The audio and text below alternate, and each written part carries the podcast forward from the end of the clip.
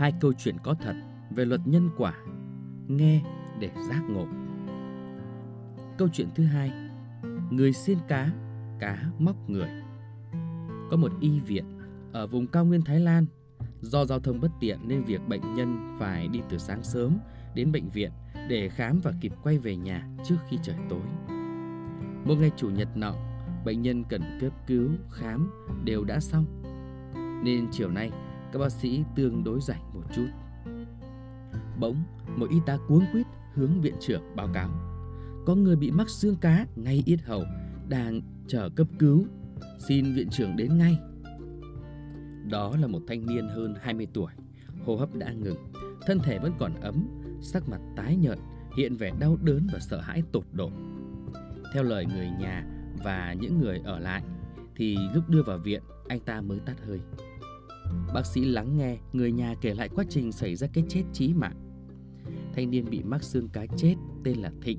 Sáng sớm hôm nay cùng với mấy người bạn ra đồng bắt cá.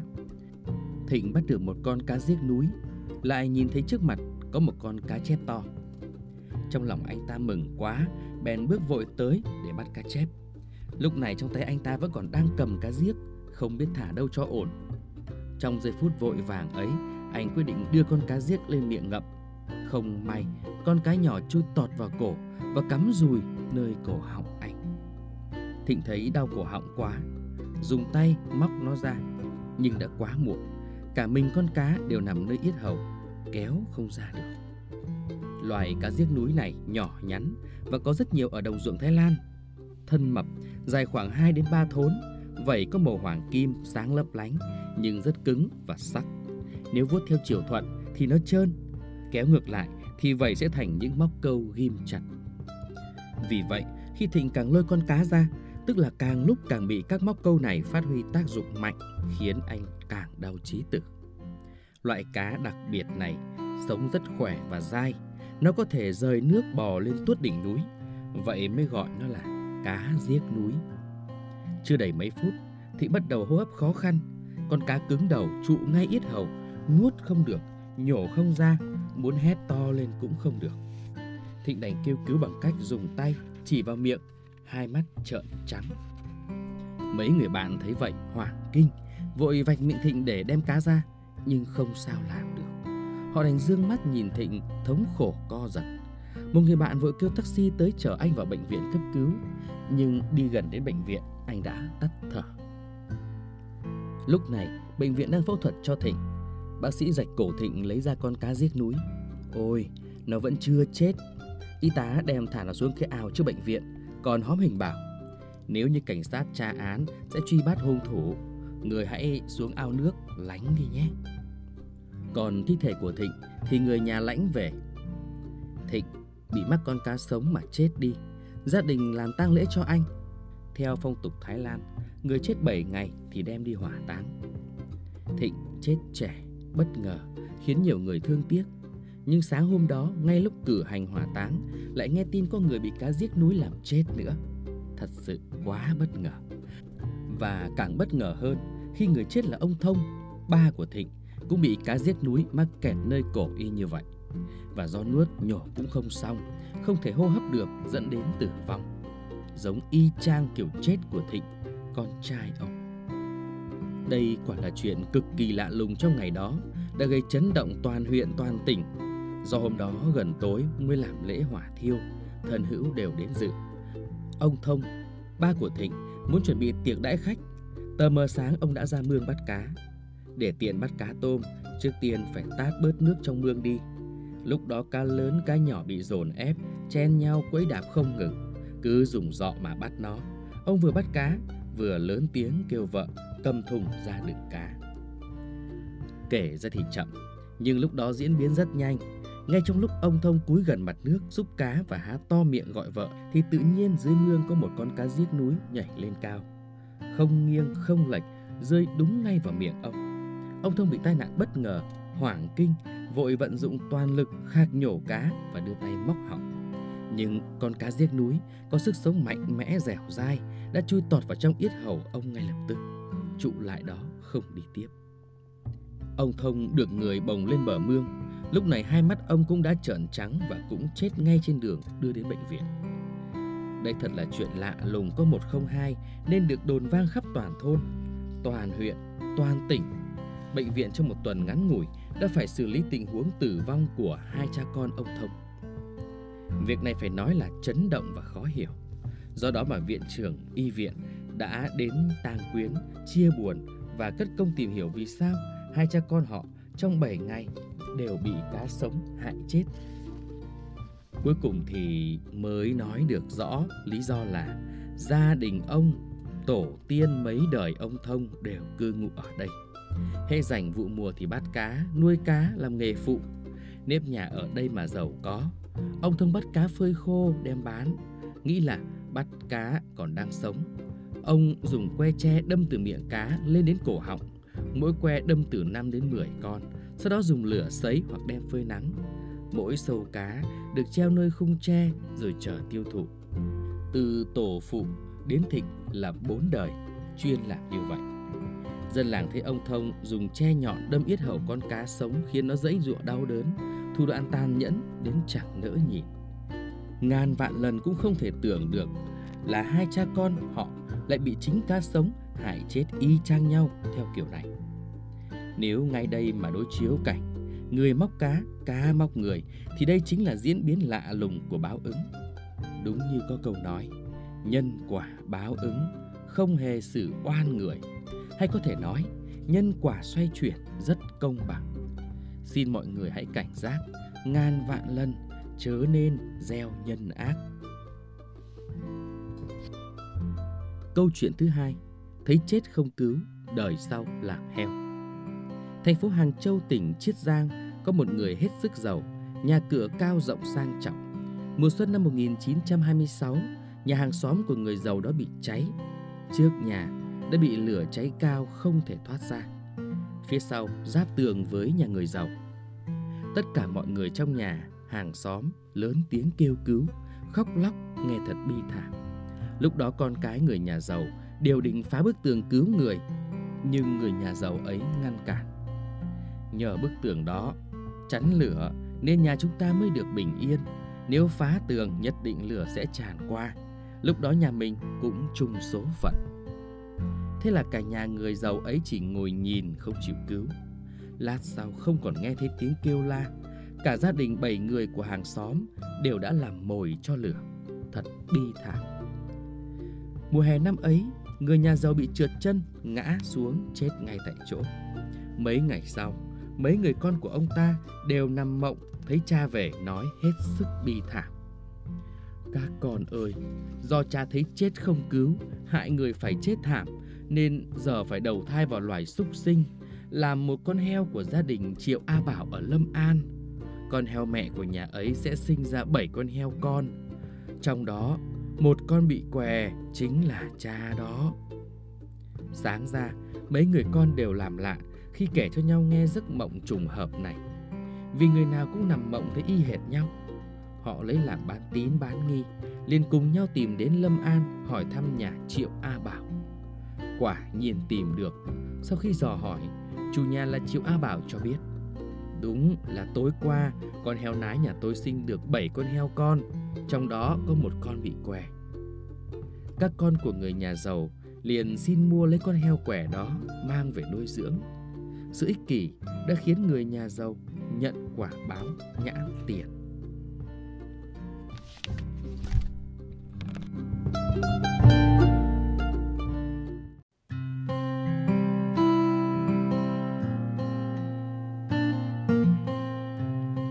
Ba câu chuyện Phật giáo nhân quả luân hồi Sát sanh động vật, phải sám hối cả đời. Câu chuyện thứ nhất, Cá đầu thai báo thù. Có một chú Sa Di, Pháp danh Thích Thông Huệ. Chú xuất gia khi mới tầm 8 tuổi. Bổn phận của chú hàng ngày là chỉ quét sân chùa, Làm những việc lặt vặt. Đến năm 14 tuổi, Chú Sa Di Thông Huệ Được các thầy giao cho việc gánh nước. Mỗi ngày phải xuống núi gánh khoảng 20 gánh nước lên cho mọi người sử dụng. Một hôm trong lúc chú gánh nước lên núi Có một bà bán cá đội trên đầu một cái chậu đựng đầy cá ra chợ bán. khi đi ngang qua gánh nước của chú Sa Di. Bà dừng lại, hạ chậu cá xuống đất, vô ý thế nào làm văng một con cá vào thùng nước chú Sa Di đang gánh. Thế là thùng nước trong lành của chú bị con cá đó làm cho tanh ngòm đi. Không thể dùng được nữa, nhất là ở trong chùa kỵ mùi tanh của thịt cá, nên buộc phải đổ đi. Do khi đó chưa hiểu đạo nhiều, chú nổi cáu lên, nhìn con cá mà tiếc công sức mình hì hục gánh nước, gần về tới nơi lại vì con cá này mà đành đổ đi hết. Tức quá, chú túm lấy con cá, khi đó đang còn sống, đập mấy nhát liền vào thùng nước, vừa đập vừa chửi rủa nó và đương nhiên con cá chết ngay tại chỗ. 30 năm sau, chú Sa Di đã trở thành một thiền sư. Sau khi sư trụ trì viên tịch, ngài tiếp nối làm trụ trì ngôi chùa đó. Một hôm, khi đang ngồi thiền trong chùa thì có một vị tướng trẻ tên là Trương Tuấn dẫn quân đi ngang qua chùa. Viên tướng ghé vào chùa, nhìn thấy thiền sư thông huệ, trong tâm bỗng dưng bừng bừng khởi lên sự giận dữ mà chính Trương Tuấn cũng không hiểu được là vì sao. Trương Tuấn không kiềm chế được, liền rút kiếm ra định đâm vị thiền sư mà mình chưa từng gặp bao giờ. Khi ấy, thiền sư mở mắt, điềm tĩnh nói: "Ta đã chờ ông 30 năm rồi." Viên tướng Trương Tuấn liền nói: "Tại sao tôi với ngài chưa từng gặp nhau lần nào? Đây là lần đầu tiên tôi đi qua vùng này, vậy mà không hiểu vì sao, cảm giác trong tôi thay đổi bất thường. Vừa nhìn thấy ngài là tôi muốn giết ngài liền." Thiền sư Thông Huệ trả lời, Không phải ngẫu nhiên, Mọi chuyện đều có nhân duyên của nó. Nói rồi thiền sư kể lại câu chuyện đập chết con cá 30 năm về trước. Sau khi đập chết con cá, Ngài cảm thấy rất hối hận. Ngài hay sám hối về việc này Và chắc hẳn Ngài cũng thường tạo các công đức hồi hướng cho con cá ấy. Và Ngài sẵn sàng chờ đợi cái ngày mà quả báo xảy đến.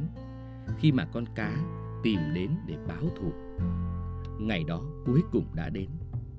Thiền sư nói tiếp, Con cá đó đã chuyển kiếp thành người, Chính là ông đó. Sở dĩ hôm nay ông đi ngang qua đây, Không dưng cảm thấy nóng giận, Muốn lấy mạng tôi Là vì kiếp trước tôi đã giết ông. Khi bị giết, Ông đã khởi tâm sân hận, Muốn báo thù. Khi tái sinh, Ông không nhớ kiếp trước của mình. Nhưng tôi biết Và tôi đã chờ đợi ngày này Từ nhiều năm qua. Trương Tuấn nghe xong liền hạ thanh kiếm xuống. Sau đó, ông ta xin xuất gia làm đệ tử của thiền sư Thông Huệ. Lời bình Chính nhờ sự sám hối và hồi hướng công đức cho oan gia trái chủ, chính là con cá đó, thiền sư Thông Huệ đã hóa giải được mối oan oan tương báo mà nếu là người khác không hiểu đạo, chắc chắn sẽ tạo thành mối thù truyền kiếp. Kiếp này ông giết tôi, kiếp sau tôi giết ông không biết bao giờ mới chấm dứt. Câu chuyện thứ hai Châu báo oán. Lúc Đức Thích Ca Mâu Ni trụ tại thành Vương Xá Một hôm, có một người lái buôn tên gọi là Phất Ca Sa Muốn đi mua hàng hóa Nên sáng sớm đi đến thành La Việt. Nhưng vừa tới cổng thành thì đã bị một con trâu húc chết. Chủ con trâu thấy thế, sợ Nếu giữ con trâu hung ác này lại thì về sau thế nào cũng sẽ xảy ra chuyện không lành, nên đem con trâu đi bán với một giá rẻ mạt. Người chủ mới mua trâu xong bèn dắt trâu về nhà. Đi được nửa đường thì gặp một con sông. Ông muốn cho trâu uống nước. Không ngờ, bản tính hung bạo dữ dằn của nó thình lình nổi dậy. Nó dùng sừng hút người này chết tươi. Người nhà của nạn nhân thấy thế nổi giận, đem con trâu giết rồi đem thịt ra chợ bán. Có một người nông phu tham giá rẻ mua đầu trâu về, lấy dây cột sừng trâu lại rồi xách về nhà. Ấn Độ là một nước nhiệt đới vô cùng nóng bức. Người nông phu đi được một đoạn đường thì vừa nóng vừa khát, bèn treo đầu trâu lên một cành cây rồi ngồi dưới gốc cây này nghỉ ngơi. Quái lạ thay, sợi dây cột đầu con trâu mắc lên cành cây bỗng dưng vô cớ đứt đoạn khiến đầu con trâu rơi xuống trúng ngay đầu người nông phu. Ông này bị trọng thương mà chết ngay tại chỗ. Chỉ trong vòng một ngày mà con trâu đã giết chết đến ba người. Vua Tần Bà Sa La nghe tin này rất lấy làm lạ. biết rằng bên trong phải có nguyên do gì đây. Ông bèn dẫn một số đại thần đem hoa quả hương đèn tới núi Linh Thứ, lễ Phật, rồi thỉnh Ngài thuyết giảng cho nghe. Đức Phật kể cho vua Tần Bà Sa La nghe rằng Hồi xưa có ba người lái buôn đi qua nước láng giềng làm ăn mua bán. Họ muốn để dành tiền nên chiều hôm ấy, thay vì đi khách sạn, thì lại ghé đến nhà một bà lão xin mướn một căn phòng. Hai bên thỏa thuận giá cả xong, họ ở nhà bà lão ngủ qua đêm ấy. Sáng hôm sau, bà lão có việc phải đi ra ngoài. Ba người thừa cơ hội bà vắng mặt, lẻn trốn đi mất. Về tới nhà thấy thế, bà lão tức giận vô cùng, đuổi theo họ đòi tiền. Ba người phải gánh vác hành lý nặng nề nên chưa đi được xa, đã bị bà lão bắt kịp. Họ thấy bà lão già cả, dễ ức hiếp nên nặng lời nhục mạ chửi mắng bà. Bà lão không làm gì được họ, phẫn uất mà nói. Mấy người chỉ là một phường vô lại, thấy tôi già cả nên ức hiếp, nhục mạ tôi. Nhưng hành động này của mấy người thế nào cũng có ngày trả báo. Kiếp này tôi không làm gì mấy người được, nhưng kiếp sau, dầu tôi có sinh ra làm người hay dầu có mất thân người, tôi cũng sẽ quyết báo thù. Tôi sẽ giết hết ba người, có thế mới hả được niềm căm hận. Đức Phật thuyết câu chuyện nhân duyên quả báo ấy xong, Ngài nói tiếp. Con trâu hung ác, chỉ nội trong một ngày mà giết hại hết ba mạng người, chính là bà lão tái sinh. Ba người lái buôn đã khinh miệt bà lão trong kiếp xưa, kiếp này đã lần lượt bị châu húc chết trong vòng một ngày.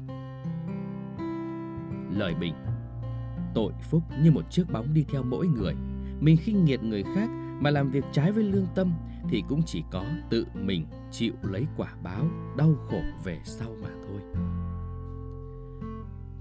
Câu chuyện thứ ba, Chuyện con rái cá Có một vị hòa thượng trước khi xuất gia chuyên săn bắt rái cá. Một ngày nọ, ông vừa ra ngoài đã săn được một con rái cá. Sau khi đã lột bộ da quý của nó, ông đặt con rái cá còn sống trên một bãi cỏ. Buổi tối ông quay về chỗ cũ, nhưng lại kiếm không được con rái cá ấy nữa. Ông quan sát thật kỹ, phát hiện trong đám cỏ có dính một chút máu, vết máu dẫn đến một cái hang nhỏ gần đó. Khi đến gần hang, ông ngỡ ngàng giật mình. Thì ra, con rái cá chịu nỗi đau hành xác mất da, chạy về hang của mình. Khi ông ta lôi con rái cá đã tắt thở ra, mới phát hiện hai con rái cá con vẫn còn chưa mở mắt. Chúng đang gặm chặt xác chết khô của vú mẹ. Nhìn cảnh tượng ấy, ông bàng hoàng và chợt ngộ ra. Từ trước đến giờ, ông chưa hề nghĩ đến động vật lại có tình cảm mẹ con thiêng liêng đến thế. Ngay cả con người, khó có thể làm tốt được trước lúc chết vẫn còn nghĩ đến cho con thơ bú sữa vì sợ con mình đói Nghĩ tới đó, nước mắt ông rơi, cảm thấy tội lỗi, xấu hổ cho hành động của mình.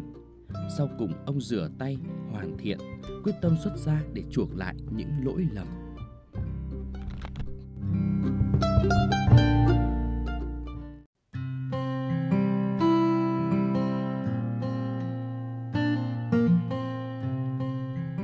Chuyện Phật giáo nhân quả luân hồi.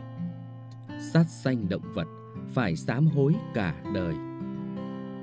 Câu chuyện thứ nhất, Cá đầu thai báo thù. Có một chú Sa Di, Pháp danh Thích Thông Huệ. Chú xuất gia khi mới tầm 8 tuổi. Bổn phận của chú hàng ngày là chỉ quét sân chùa, Làm những việc lặt vặt. Đến năm 14 tuổi, Chú Sa Di Thông Huệ Được các thầy giao cho việc gánh nước.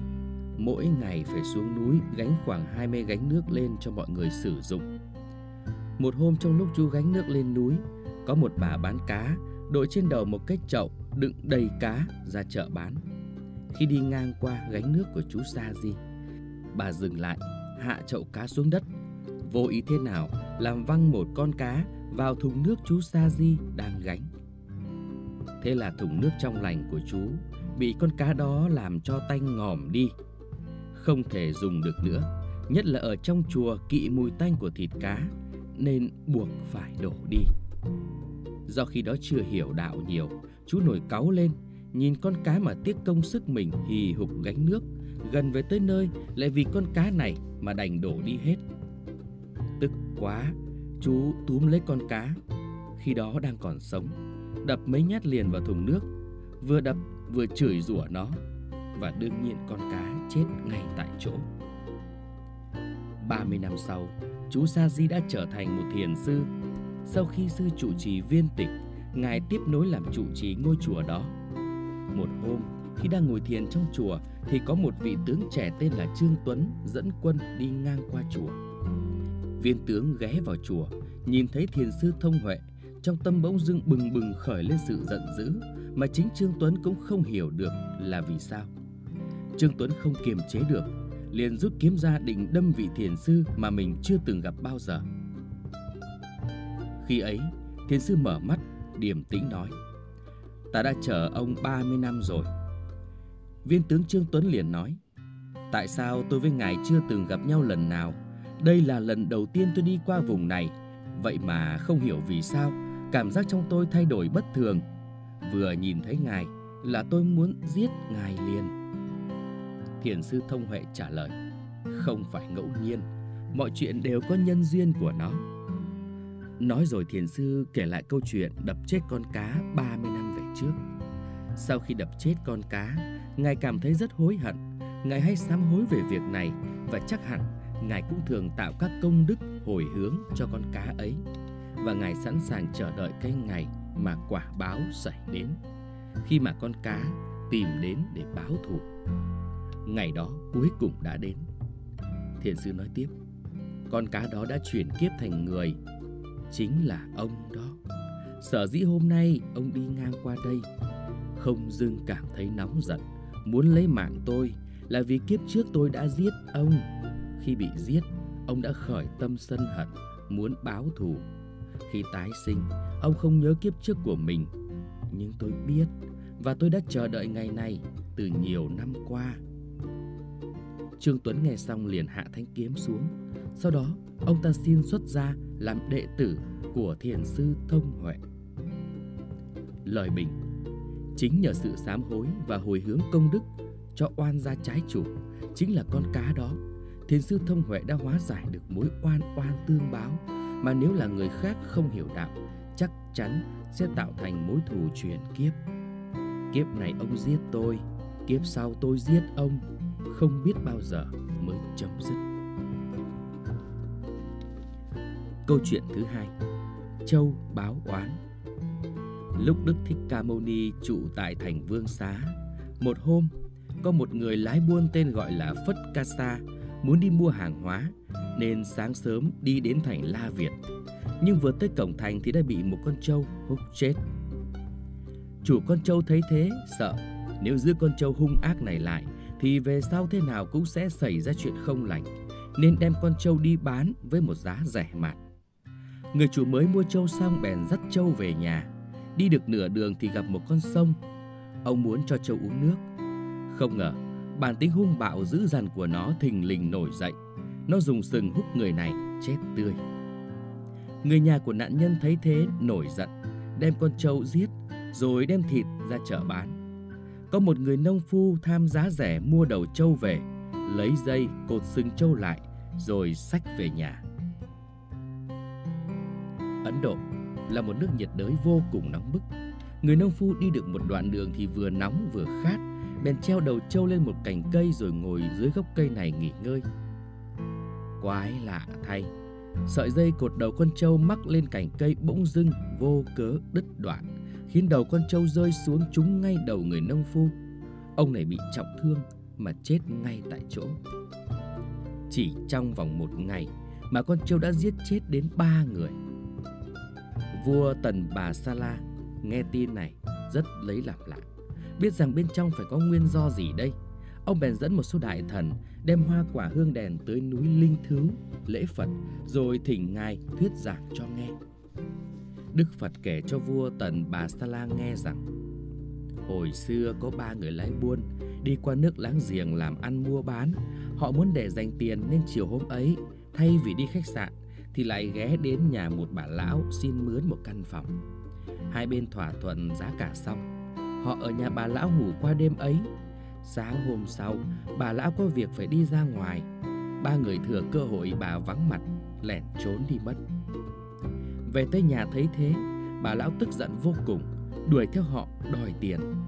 Ba người phải gánh vác hành lý nặng nề nên chưa đi được xa, đã bị bà lão bắt kịp. Họ thấy bà lão già cả, dễ ức hiếp nên nặng lời nhục mạ chửi mắng bà.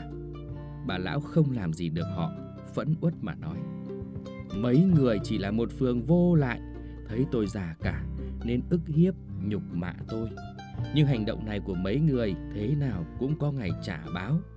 Kiếp này tôi không làm gì mấy người được, nhưng kiếp sau, dầu tôi có sinh ra làm người hay dầu có mất thân người, tôi cũng sẽ quyết báo thù. Tôi sẽ giết hết ba người, có thế mới hả được niềm căm hận. Đức Phật thuyết câu chuyện nhân duyên quả báo ấy xong, Ngài nói tiếp. Con trâu hung ác chỉ nội trong một ngày mà giết hại hết ba mạng người, chính là bà lão tái sinh. Ba người lái buôn đã khinh miệt bà lão trong kiếp xưa, kiếp này đã lần lượt bị châu húc chết trong vòng một ngày. Lời bình, Tội phúc như một chiếc bóng đi theo mỗi người. Mình khinh nghiệt người khác mà làm việc trái với lương tâm thì cũng chỉ có tự mình chịu lấy quả báo đau khổ về sau mà thôi. Câu chuyện thứ ba, Chuyện con rái cá Có một vị hòa thượng trước khi xuất gia chuyên săn bắt rái cá. Một ngày nọ, ông vừa ra ngoài đã săn được một con rái cá. Sau khi đã lột bộ da quý của nó, ông đặt con rái cá còn sống trên một bãi cỏ. Buổi tối ông quay về chỗ cũ, nhưng lại kiếm không được con rái cá ấy nữa. Ông quan sát thật kỹ, phát hiện trong đám cỏ có dính một chút máu, vết máu dẫn đến một cái hang nhỏ gần đó. Khi đến gần hang, ông ngỡ ngàng giật mình. Thì ra, con rái cá chịu nỗi đau hành xác mất da, chạy về hang của mình. Khi ông ta lôi con rái cá đã tắt thở ra, mới phát hiện hai con rái cá con vẫn còn chưa mở mắt. Chúng đang gặm chặt xác chết khô của vú mẹ. Nhìn cảnh tượng ấy, ông bàng hoàng và chợt ngộ ra. Từ trước đến giờ ông chưa hề nghĩ đến động vật lại có tình cảm mẹ con thiêng liêng đến thế. Ngay cả con người khó có thể làm tốt được. Trước lúc chết vẫn còn nghĩ đến cho con thơ bú sữa vì sợ con mình đói. Nghĩ tới đó, nước mắt ông rơi, cảm thấy tội lỗi, xấu hổ cho hành động của mình. Sau cùng ông rửa tay, hoàn thiện, quyết tâm xuất ra để chuộc lại những lỗi lầm.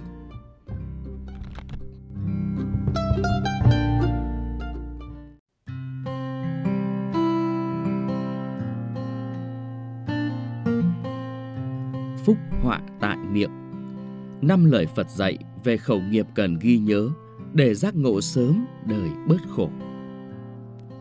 Theo lời Phật dạy, trong mười nghiệp lớn của con người thì khẩu nghiệp, tức nghiệp về lời nói là một trong những nghiệp nặng nhất. Lời nói không phải là đao kiếm nhưng lại có tính sát thương vô cùng lớn. Đôi khi chỉ vì lời nói làm tan nát cả một gia đình, khiến vợ chồng ly tán, con cái thống khổ.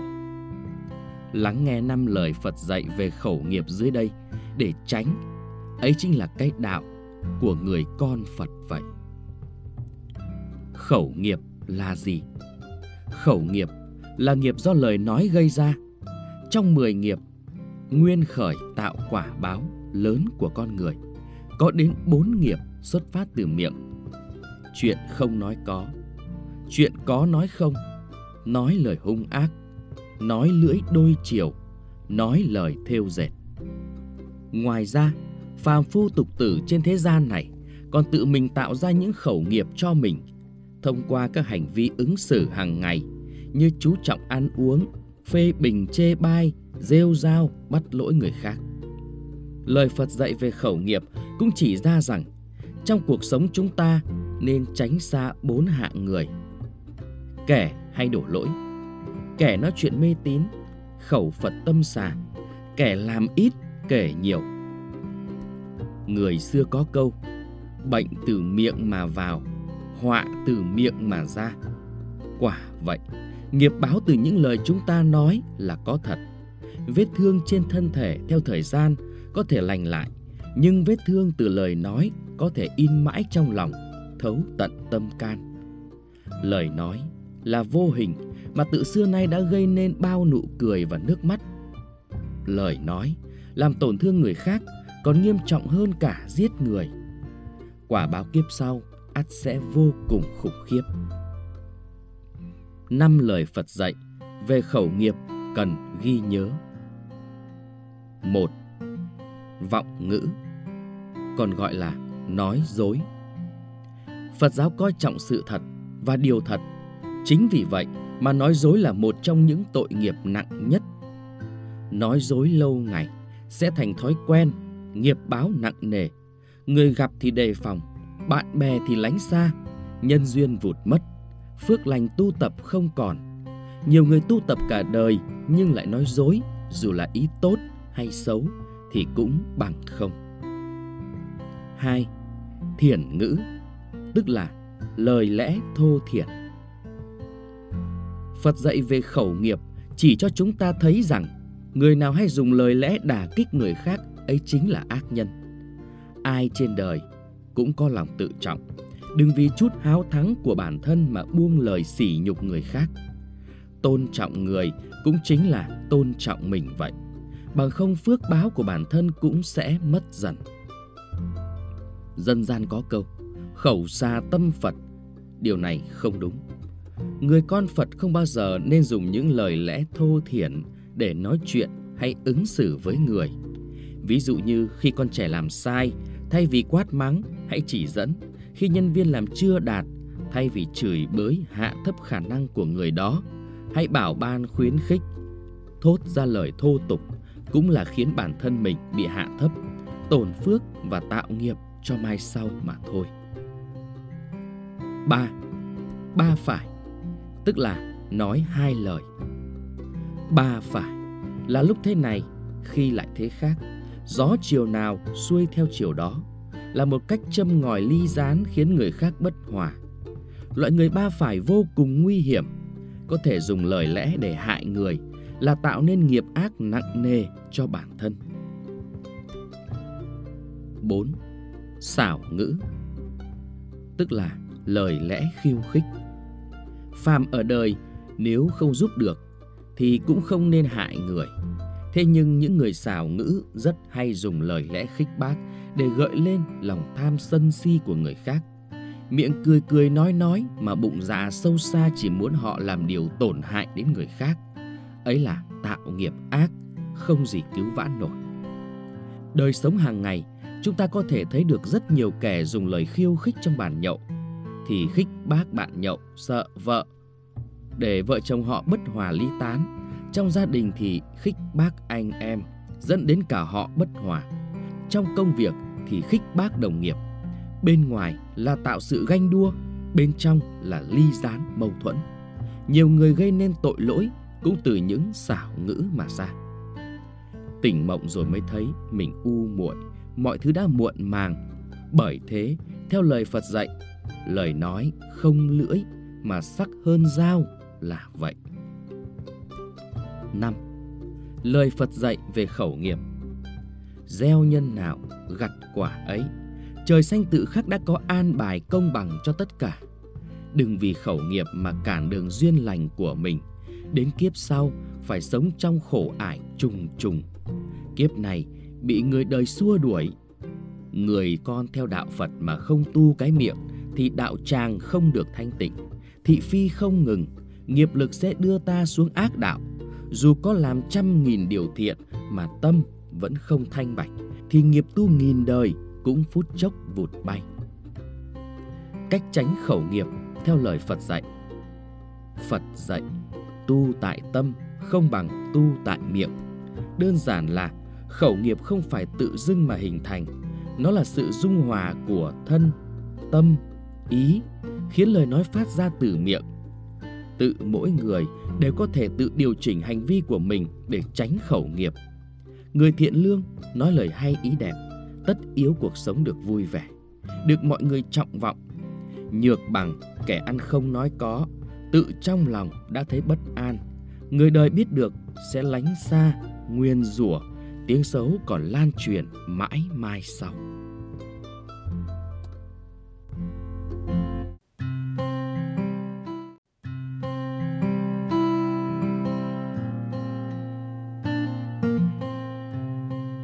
Công chúa lột xác Câu chuyện Phật giáo về nhân quả báo ứng khiến người nghe giật mình tỉnh ngộ.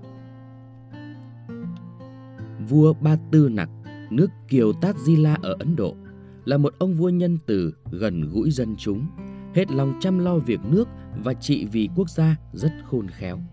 Vì thế, tên của vị vua hiền này lan ra khắp bốn phương, ai ai cũng ngưỡng mộ. Nhưng ngay bản thân ông, có một điều làm cho ông vô cùng buồn tiếc. Vua Ba Tư Nặc và hoàng hậu, tức là phu nhân Mạt Lợi, sinh được cô con gái tên là Ba An La. Công chúa Ba An La bất hạnh nên sinh ra đã vô cùng xấu xí, da rẻ sần sùi, khó coi như quỷ dạ xoa. Vì sợ chê cười nên vua dặn dò người trong cung phải cẩn thận giữ gìn, người ngoài không ai được thấy mặt công chúa. Vì thế công chúa bị nhốt trong cung cấm từ nhỏ, chưa hề gặp mặt một người lạ nào. Tuy mặt mày cô xấu xí, nhưng dầu gì cô cũng là con gái của phu nhân Mạt Lợi.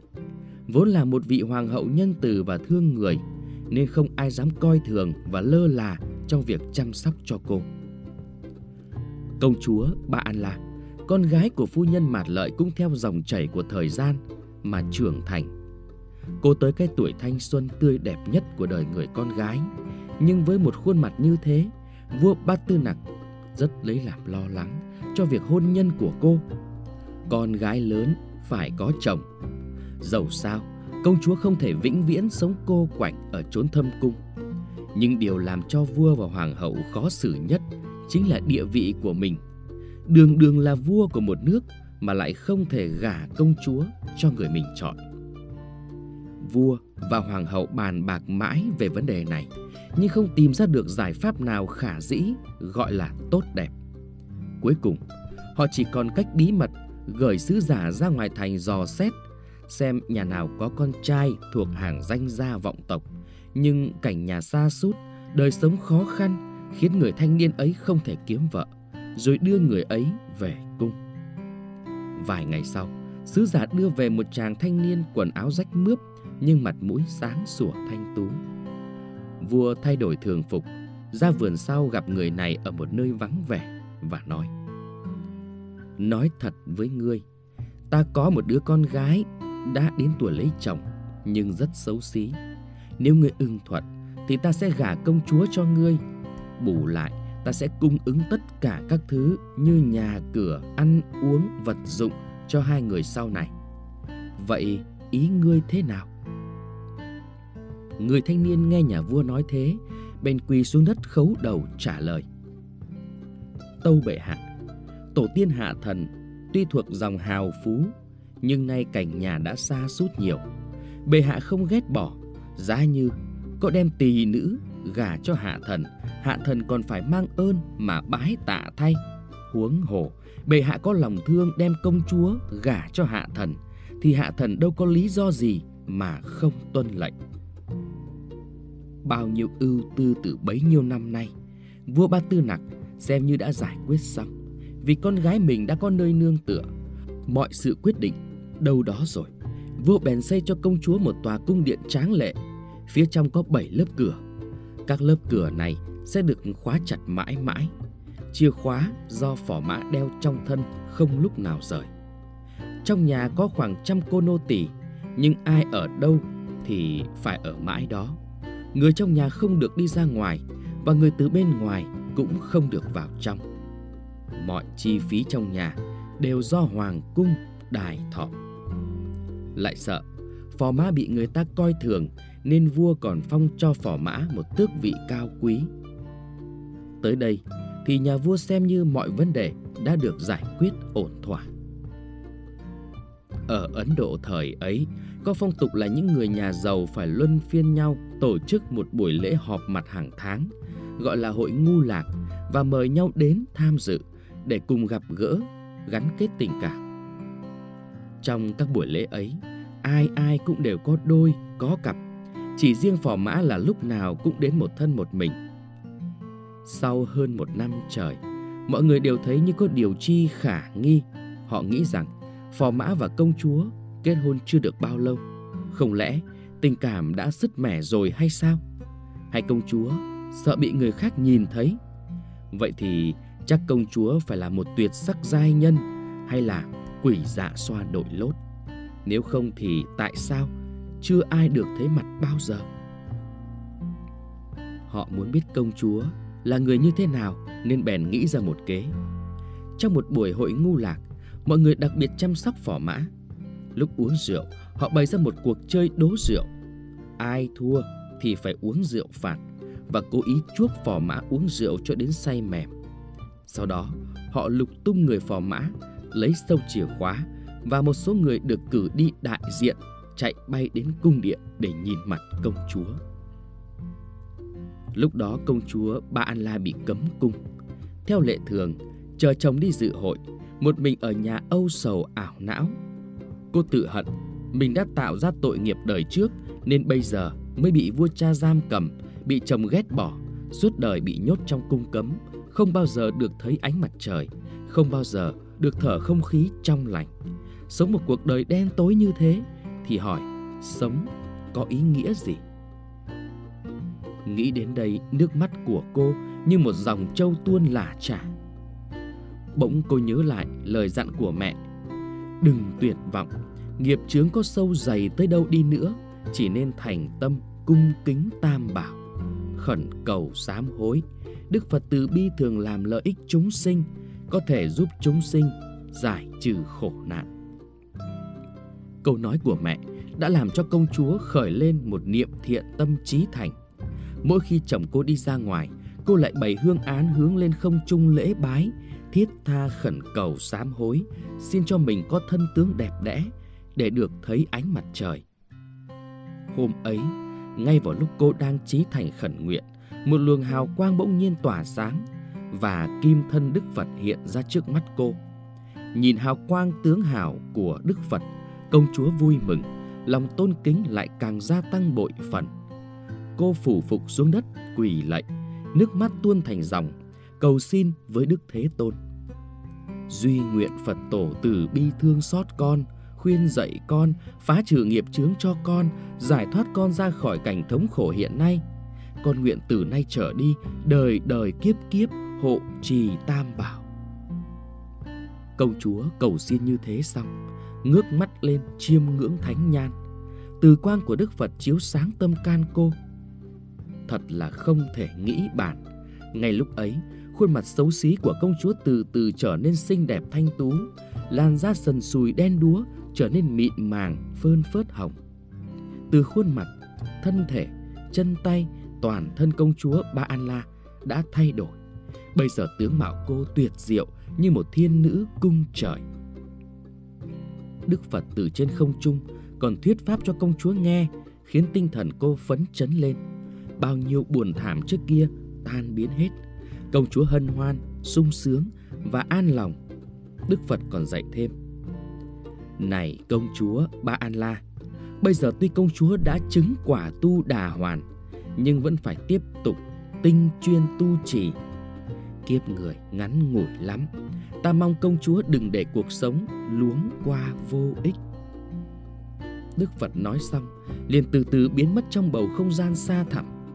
Công chúa không còn phiền não âu sầu, lòng sùng kính tin tưởng vào Đức Phật tăng lên gấp bội. Bây giờ nhắc đến những người đã lén lấy chìa khóa cung điện, giả mạo lệnh phò mã, đến mở từng lớp, từng lớp cửa để vào tới tận thâm cung.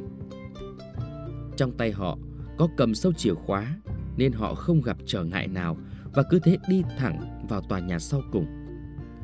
Lúc ấy, họ nhìn qua khe cửa thấy dung nhan công chúa dạng ngời như tỏa ánh sáng, xinh đẹp như tiên nữ nên lấy làm kinh dị.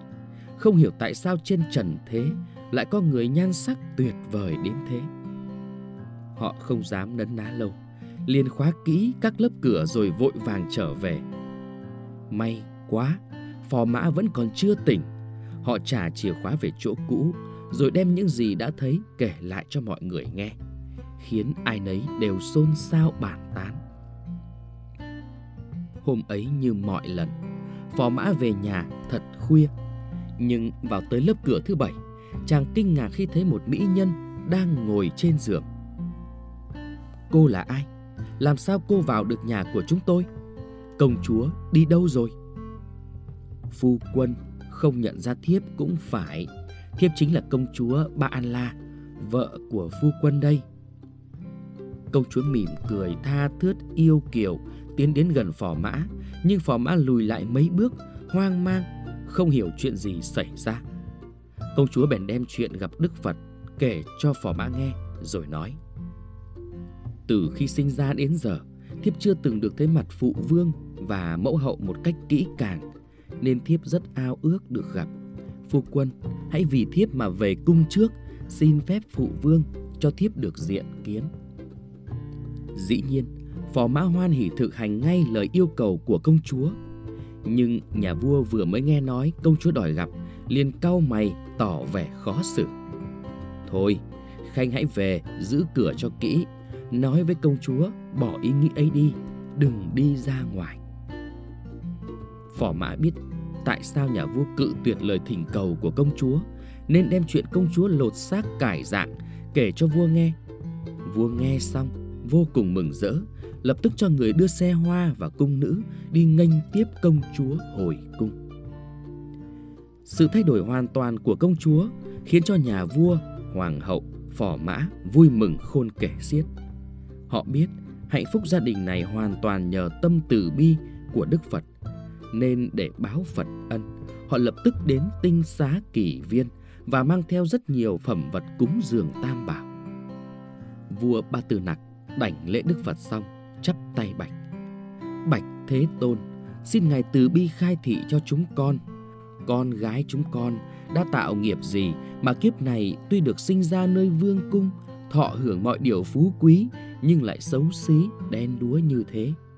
Ngưỡng mong Thế Tôn giải thích Cho chúng con nỗi thắc mắc này. Đức Phật bèn đem chuyện quá khứ kể lại rằng Con người sinh ra đời đẹp đẽ hay xấu xí đều do nghiệp quá khứ mà ra. Tội báo hay phúc báo đều như bóng theo hình, không có điều gì là ngẫu nhiên cả. Vì thế, phải nói lý, nhân quả báo ứng, không mảy may hư dối, sai chật. Trong quá khứ, nước Ba La Nại là một quốc gia phồn thịnh. Nơi ấy có một vị trưởng giả rất giàu, giàu đến nứt đố đổ vách. Ông có tâm từ thiện, và biết cung kính tam bảo. Vì thế nên thường xuyên mời chư tăng đến nhà để cúng dường. Trong số những người này, có một vị đã chứng quả A-la-hán là hay lui tới nhất. Vị này chuyên tu khổ hạnh, thấy rõ lý vô thường, khổ, không trong thế gian nên rất lơ là trong vấn đề ăn mặc. Ông chỉ khoác trên thân một tấm cà sa rách nát, không biết mặc đã bao nhiêu năm mà vá trước rách sau không có chỗ nào là lành lặn coi được. Vì ông tiểu tụy rách dưới như thế, nên cô con gái ông Trương Giả rất chán ghét ông. Vốn là một thiên kim tiểu thư, nên trong vấn đề ăn mặc, cô chỉ dùng những thứ sang trọng đẹp đẽ nhất. Vì thế, nên hình tướng xấu xí của vị A-la-hán khiến cô khởi tâm khinh bỉ. Cho đến nỗi, có lúc cô đã thốt lời nhục mạ vị này. Tuy biết rõ điều ấy nhưng vị A-la-hán vẫn tiếp tục lui tới nhà cô nhận lãnh cúng dường trong mấy năm liền. Một hôm, vị A-la-hán ấy lại đến, nhưng dùng cơm xong ông liền bay lên hư không. Thị hiện thần thông biến hóa đủ cách. Từ người ông, giữa hai lông mày phóng ra lửa và nước, hoặc ông nằm ngang giữa hư không mà không rơi xuống đất. Người nào nhìn thấy sự thị hiện kỳ diệu xuất thần như thế, cũng thích thú kính phục. Cô tiểu thư con gái ông trưởng giả, Từ trước đến nay vốn coi thường vị A-la-hán, Nay thấy thần thông vi diệu của ông, Bèn sinh lòng kính trọng. Không ngờ một vị xuất gia Với bề ngoài xấu xí ấy Lại có công phu tu hành cao dày đến nhường ấy.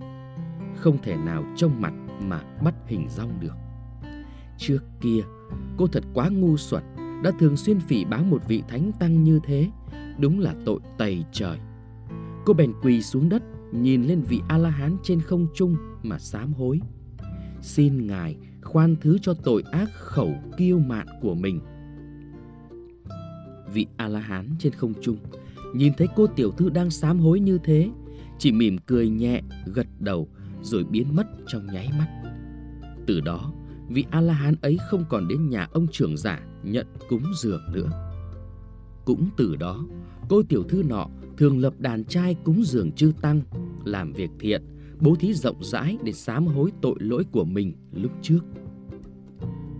Đại vương, cô tiểu thư thời ấy chính là công chúa Ba An La hôm nay. Vì tội khinh mạn thánh tăng trong quá khứ nên sinh ra có thân hình xấu xí khó coi. Nhưng lại nhờ biết cúng Phật kính tăng nên được sinh ra trong hoàng gia, lại được gặp Phật để lột xác biến hình. Lời dạy của Đức Phật khiến tín tâm của đại chúng tăng trưởng thêm lên. Họ không còn một mảy may tâm niệm nghi ngờ công đức và phước báo của việc cúng dường và tôn kính Tam Bảo.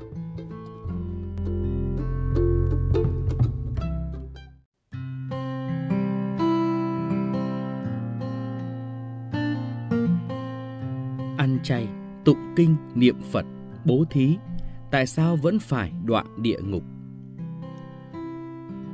Ở một thôn trang xa xôi có đôi vợ chồng nọ, khi còn sống vẫn thường lên chùa cúng thần bái Phật. Họ cùng ăn chay, tu Phật và cũng thường xuyên tham gia các buổi hoằng pháp. Họ thấy rằng cuộc sống thật là tốt, điều gì cũng thuận lợi, mong muốn nào cũng toại nguyện, nên trong lòng càng yên tâm, tin rằng thế nào mình cũng được vãng sinh nơi miền cực lạc. Vậy mà, trong những năm cuối đời, người chồng bỗng mắc một căn bệnh nặng, vô phương cứu chữa.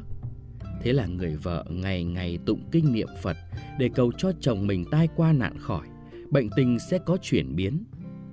Vậy mà sau bao nhiêu ngày trì tụng như thế, bệnh tình không những không thuyên giảm mà còn nặng hơn, khiến cho người vợ nảy sinh nghi hoặc trong lòng thầm trách vì sao Phật không nghe thấy lời cầu khấn của mình, sao vẫn không làm cho ông nhà khỏi bệnh. Không lâu sau, cả hai vợ chồng đều tạ thế. Họ được âm binh đưa đến một nơi tối tăm và u ám. Khi nhìn lên dòng chữ trên cổng âm vương, cả hai vợ chồng đều dùng mình sửng sốt. Ồ, sao lạ vậy? Đáng lẽ chúng ta nên đến miền cực lạc mới phải chứ, sao lại tới đây? Vì vậy, khi vừa gặp Diêm Vương, họ bèn nói: Chúng tôi là những người tu Phật hàng ngày đều niệm kinh, chúng tôi nên được đến Tây Phương cực lạc mới đúng, chứ sao lại tới đây? Có phải là các ông bắt nhầm người rồi không? Sau khi kiểm tra lại sổ sách, Diêm Vương trả lời một cách đầy chắc chắn. Họ thực sự không bắt nhầm người đâu, hai người đúng là phải đưa tới đây. Người chồng hỏi một cách khó hiểu. Khi còn sống tôi đều ăn chay niệm Phật, cũng thường xuyên bố thí, cũng quy y tam bảo, chẳng nhẽ không được công đức gì sao? Tại sao lại bắt tôi tới đây? Diêm Vương trả lời, mặc dù ông có tụng kinh, nhưng trong lòng là để cầu phúc báo, chứ không phải chân chính tu hành.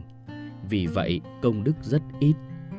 Người chồng lại hỏi, nhưng tôi cũng thường xuyên bố thí cho người mà. Diêm Vương trả lời, mặc dù ông có bố thí, nhưng đó là để cầu được tích đức, chứ không phải vì lòng thương xót chúng sinh. Hơn nữa, phúc báo của sự bố thí đó ông đã dùng hết rồi. Người chồng lại hỏi, tôi cũng quy y tam bảo rồi mà. Diêm Vương trả lời, mặc dù ông có quy y nhưng lại không thật tâm tu hành. Trong lòng vẫn chất chứa đầy suy nghĩ nhỏ nhen và toan tính hơn thua với đời. Vì vậy nhân quả và nghiệp chướng cũng như người thường mà thôi. Người chồng lại hỏi, nhưng tôi vẫn ăn chay, không sát sinh. Diêm Vương trả lời, mặc dù ông ăn chay, miệng nói Phật, nhưng tâm địa hẹp hòi, chẳng phải ông vẫn hay mắng mỏ, nhục mạ người khác đó sao? Do đó mà khẩu nghiệp chất chồng như núi. Người chồng lại hỏi, tôi cũng đi Hoàng Dương Phật Pháp cơ mà.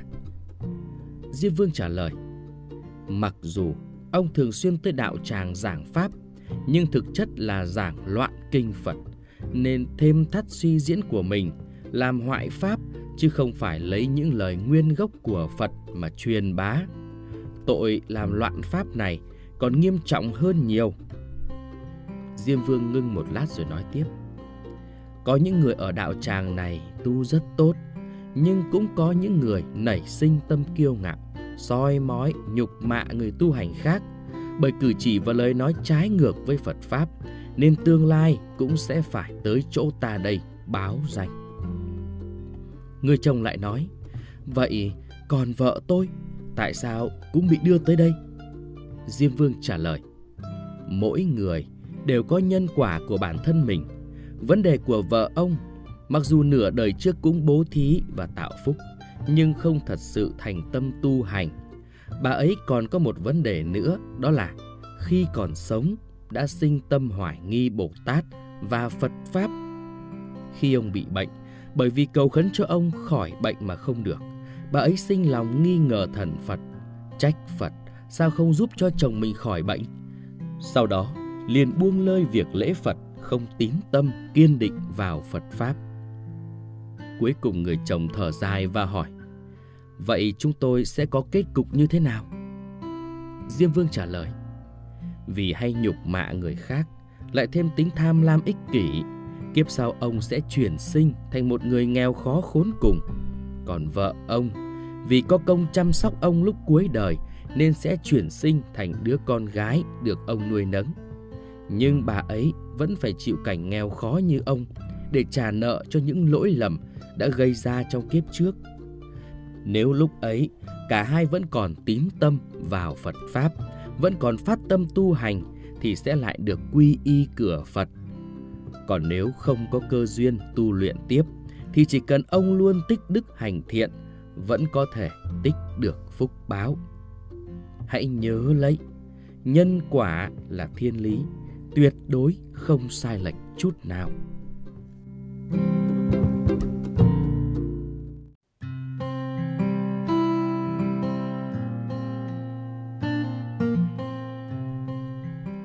Khi chết đi, rốt cuộc con người mang theo được điều gì? Lời dạy của Đức Phật khiến người nghe thấm thía về giá trị đích thực của cuộc sống. Câu chuyện thứ nhất Cái chết của vị vua Xưa kia, có một vị vua nổi tiếng trước khi chết đã để lại chúc ngôn rằng Sau khi ta chết, điều thứ nhất là những người tẩm liệm thi hài phải là các danh y nổi tiếng. Điều thứ hai là quan tài phải đục hai cái lỗ để hai tay ta thò được ra ngoài. Điều thứ ba là ngày đưa tang phải giải vàng bạc châu báu hai bên đường đi. Nhiều người không hiểu tại sao vua lại có ý muốn những điều không giống ai như vậy. Nhà vua bèn giải thích, điều thứ nhất, danh y tầm liệm thi hài để cho mọi người thấy rằng tất cả những danh y tài giỏi về thuốc thang bậc nhất cũng bất lực trước cái chết của mọi người. Điều thứ hai là đục lỗ đưa hai tay ta thò ra ngoài quan tài cho mọi người thấy rằng ta đến với thế gian này bằng hai bàn tay trắng thì nay ta ra đi cũng với hai bàn tay trắng, không mang theo được gì cả điều thứ ba là giải ngọc ngà châu báu hai bên đường để cho mọi người hiểu được vạn sự trong cuộc đời này của thiên trả địa, đâu có cái gì là của ta câu chuyện thứ hai di vật ngày xưa ở ấn độ có một chàng trai trẻ không may vì bệnh tật mà qua đời. Vào lúc vừa chút hơi thở cuối cùng và sinh mệnh ngắn ngủi trên dương thế kết thúc, chàng trai thấy Phật tổ cầm trong tay một chiếc dương và tiến lại phía mình. Phật tổ nhân từ nói, Chúng ta đi thôi con. Chàng trai nhìn Phật tổ với ánh mắt tiếc nuối và cầu khẩn. Thưa Phật tổ, cuộc đời con diễn ra chóng vánh quá, con vẫn còn rất nhiều việc muốn làm, rất nhiều việc con vẫn chưa hoàn thành. Phật tổ đáp, ta rất tiếc, nhưng đã đến lúc con phải đi rồi. Chàng trai ngước đôi mắt phiền não nhìn Phật tổ và hỏi, Thưa Phật tổ, trong cái dương này của ngài có vật gì vậy? Phật tổ trả lời, chiếc dương này chứa đựng di vật của con. Chàng trai băn khoăn hỏi, di vật của con sao? Ngài muốn nói tới tiền bạc, trang sức và những vật dụng cá nhân của con ư? Phật tổ lắc đầu mỉm cười. Những thứ đó chưa bao giờ là của con cả, chúng đều thuộc về địa cầu. Chàng trai tiếp tục suy đoán, vậy đó có phải là ký ức của con không? Phật tổ nói, không phải, ký ức của con thuộc về thời gian. Chàng trai lại hỏi Vậy có lẽ là thiên phú của con? Không phải Phật tổ đáp Thiên phú ấy thuộc về cảnh giới giác ngộ của con. Chẳng lẽ lại là bạn bè và người thân của con? Phật tổ trả lời Không, họ thuộc về trái tim con. Lần này chàng trai quả quyết Vậy nhất định là thân thể của con rồi. Phật tổ nhìn chàng trai lắc đầu. Thân xác con không bao giờ là của con, Nó thuộc về cát bụi. Chàng trai không ngừng suy tư, Cuối cùng anh khẳng định, Vậy thì chắc chắn di vật của con chính là linh hồn của con. Phật tổ nhìn chàng trai một lúc rồi nói, Con hoàn toàn sai rồi, Linh hồn của con thuộc về ta. Chàng trai rưng rưng nước mắt.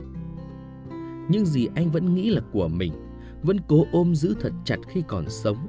Mà trong khoảnh khắc này đây, Chúng đều không phải của bản thân anh.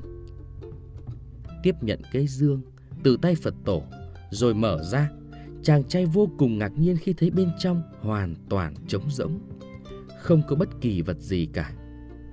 Chàng trai đau khổ, hỏi Phật tổ, Chẳng lẽ từ trước đến giờ, con chưa từng có gì sao? Thứ gì mới thực sự thuộc về con? Phật tổ trả lời Khi còn sống, tất cả những thứ thoảng qua trong nháy mắt đều là của con. Chàng trai lúc đó mới giật mình, bàng hoàng tỉnh ngộ. Những thứ anh đã bỏ ra cuộc đời để theo đuổi, để cố gắng giành được đều chỉ là thoảng qua trong nháy mắt. Ngay cả thân xác cũng không phải của anh tiền tài, địa vị, nhà cửa, tất cả bây giờ anh đều không thể mang theo. Cho dù nhà cao cửa rộng, đất đai rộng lớn hàng bao nhiêu, thì thực tế lúc sống bạn cũng chỉ cần một chỗ ngủ và chết đi là một chỗ đặt quan tài. Bạn có đủ tiền mua những bữa tiệc hàng ngàn món sơn hào hải vị thì mỗi bữa ăn bạn cũng chỉ ăn được từng ấy thức ăn và chết đi người ta có thết đãi bạn bao nhiêu thì bạn cũng làm sao, làm cách nào ăn nổi. Cổ nhân có dạy rằng, làm người, ăn chẳng cầu no, sống chẳng cầu tiện nghi, sống đạm bạc cho chí hướng được minh sáng. Người ở thế gian này nhiều lắm cũng chỉ là mấy mươi năm, đau khổ, truy cầu, rốt cuộc có thể lưu lại điều gì. Danh lợi cũng là thoảng qua như mây khói. Sinh không mang theo đến, chết không mang theo đi sao ta không tùy duyên đối diện sống cuộc đời nước chảy mây trôi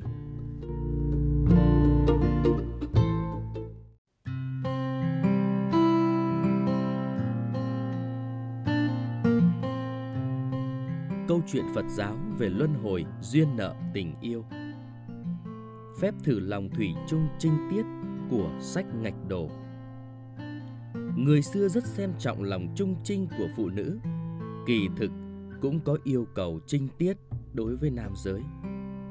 Mùa xuân năm 1694 sau công nguyên, đại thần nổi tiếng thời hoàng đế Khang Hy Triều Thanh là sách ngạch đồ, năm ấy 56 tuổi mới có quý tử, vui mừng khôn xiết. Người quản gia tìm được một vú nuôi để chăm đứa bé. Vú nuôi chăm sóc đứa bé là cô gái mới 17 tuổi rất hợp ý với đứa bé. Nuôi đứa bé mập mạp hồng hào. Sách ngạch đồ thường cho người đến bế ẵm đứa bé, chơi đùa với đứa bé. Lại nói trong tam giới có hai vị thần, thần áo đen Phùng Chân và thần áo lam Bích Vân. Hai vị thần này nhân lúc nhàn rỗi không có việc mới nói chuyện ở nhân gian. Nhìn vào phủ nhà họ sách, Họ thấy sách ngạch đồ và cô vú nuôi trong lịch sử đã nhiều lần kết duyên phận, không khỏi cảm thán nhân quả luân hồi. Hai vị thần này nhìn lại lần nữa, thấy cô gái trẻ làm vú nuôi cho con sách ngạch đồ, kỳ thực là vì một đoạn duyên phận với đứa bé này. 380 năm trước, vào triều Nguyên, có một bà lão cô độc họ Lưu, nhìn thấy cạnh miếu có một đứa trẻ bị bỏ rơi, thương đứa bé quá, Bà ẵm nó về nhà, không quản sinh hoạt khó khăn của bản thân, bà lão dưỡng dục đứa bé, lại đặt tên cho đứa bé là Lưu Trường. Người trong thôn thấy cuộc sống hai người khó khăn, lúc nào cũng tới tiếp tế cho họ. Bà lão dùng cơm trăm nhà để nuôi lớn đứa bé. Chẳng ngờ đứa trẻ lên 10 tuổi thì mắc sốt rét qua đời. Bà lão khóc tưởng như chết đi sống lại.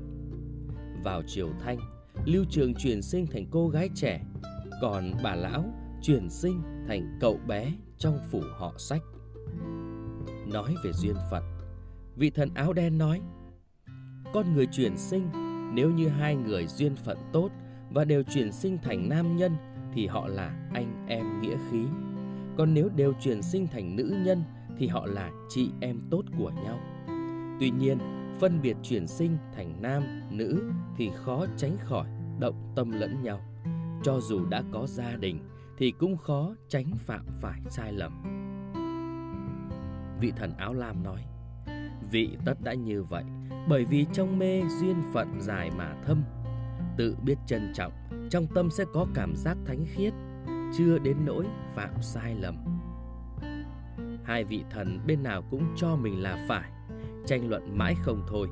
Cuối cùng đánh cược một phen, lấy thời gian nhân thế là nửa tháng làm hạn. Hai vị thần đã đánh cược với nhau, khó tránh có một vài mưu tính. Vị thần áo đen làm nặng tâm sắc của sách ngạch đồ, còn vị thần áo lam ra cường chính niệm cho cô gái trẻ. Vào một buổi chiều, một ngày nọ, sách ngạch đồ đột nhiên phát hỏa, tay chân luống cuống không biết tại sao. Bỗng nhiên nghĩ đến đứa con trai, co chân chạy miết, khiến đám nô tài đứng ngẩn ra. Nhìn thấy con rồi, tâm tư còn chưa định lại, vô ý liếc qua cô gái trẻ, thấy tim đập thình thịch, cảm giác cô gái rất là nữ tính. Đúng lúc đứa trẻ lại đòi bú sữa, nắm ngay lấy cô gái. Cô gái tay chân luống cuống, vội bồng đứa bé vào phòng trong, buông dẹp lại. Sách ngạch đồ lui ra, giống như hồn siêu phách lạc. Lại cảm giác hình bóng cô gái vô cùng quen thuộc, giống như người quen nhưng lại không nghĩ ra là ai. Trong tâm cứ vương vấn mãi sự việc ấy. Đến tối, sách ngạch đồ lại tới nhìn đứa bé, ánh mắt vừa vô ý vừa cố ý hướng vào cô gái trẻ. Cô gái phát hiện cha đứa bé bỗng nhiên khác trước, tay chân cũng gượng gạo, vội chỉnh lại nhan sắc, cảm giác căng thẳng dị thường. Sách ngạch đồ cảm thấy thương hại, nói cô gái không cần phải như vậy, nhưng cô gái vẫn không dám phóng tung. Ban đêm cô gái nằm mộng, mơ thấy sách ngạch đồ tới, nó sẽ ban vinh hoa phú quý cho cô, lời nói biểu cảm, cử động tùy tiện Cô gái choàng tỉnh, cảm thấy rất buồn nôn, tựa như muốn ói mà không ói được, nên đi hớp chút nước rồi lại nằm xuống nghỉ ngơi. Trong tâm nghĩ, có thể là do tâm lý mình quá căng thẳng. Một lúc sau mơ hồ tiến vào giấc mơ, tình cảnh lại tái hiện. Sách ngạch đồ lại động tay động chân, cô gái trẻ liên tục cự tuyệt. Sách ngạch đồ nhảy bổ đến, trong chớp mắt biến thành hình tượng con sói, răng nanh sắc bén, đầu lưỡi đỏ lòm, Cô gái trẻ hét lên một tiếng thất thanh rồi choàng tỉnh, mồ hôi lạnh nhễ nhại, không dám ngủ lại nữa. Suy ngẫm mãi về giấc mộng này, nghĩ nếu sách ngạch đồ quả thực như vậy thì bản thân làm sao đây? Lại nghĩ tới chồng con cha mẹ, nhất là nghĩ tới mẹ mình dạy con cực nghiêm, con gái phải giữ mình trong sạch. Câu nói như vang vọng bên tai, vừa không muốn làm vú nuôi nữa, vừa không nỡ xa đứa bé, Nghĩ tới nghĩ lui, trằn trọc miên man, mãi tới nửa đêm mới dần dần chìm vào giấc ngủ. Còn sách ngạch đồ, đêm hôm ấy cũng mộng thấy cô gái trẻ. Cô gái trong mộng làm sách ngạch đồ lúc ấy tỉnh dậy khó mà quên được. Sách ngạch đồ thận trọng cảnh giác chính mình. Vì sao lại có giấc mộng này? Hơn nữa bản thân đã 56 tuổi rồi, còn cô gái trẻ mới 17 tuổi trong tâm nghĩ sự việc như vậy không thể trở thành thật được. Ngộ nhỡ truyền ra ngoài, Bằng hữu môn đệ quan lại, Sẽ nhìn mình như thế nào đây? Sách ngạch đồ liền đoan chính Hành vi bản thân, Không tới nhìn con trai nữa, Mà tập trung ý chí, ức chế cách nghĩ này của mình. Lại tới Phật đường cầu Phật, Thỉnh Phật giúp đỡ bản thân, xa rời vọng niệm. Sau hơn 10 ngày tu thân dưỡng tính Sách ngạch đồ cuối cùng đã ngăn được suy nghĩ động trời Không biết từ đâu đến Đầu não thanh tỉnh Không lại u mê hỗn loạn nữa Còn cô gái trong hơn 10 ngày ấy cũng không ngừng củng cố chính niệm của mình. Cảm giác bản thân giống như đã biến thành một liệt nữ trinh tiết. Khi hai người gặp lại nhau, đột nhiên đều rất hờ hững, thản nhiên, lại trở thành giống như ngày xưa. Hai người trải qua đợt khảo nghiệm này, duy trì duyên phận thuần tịnh như vậy tại nơi ấy. Còn hai vị thần đánh cược nhau trên thượng giới kia khi gặp lại nhau. Vị thần áo lam cười lớn nói, Tôi nói đúng rồi nhé. Vị thần áo đen cam tâm chịu thua, nói, Một cá nhân tâm chính ước thúc bản thân bất cứ ngoại lực, Ngay cả thần lực cũng không thể khiến anh ta lay chuyển Bài học từ câu chuyện Thiên lý chính là Việc của người cần phải do bản thân tự tuyển chọn.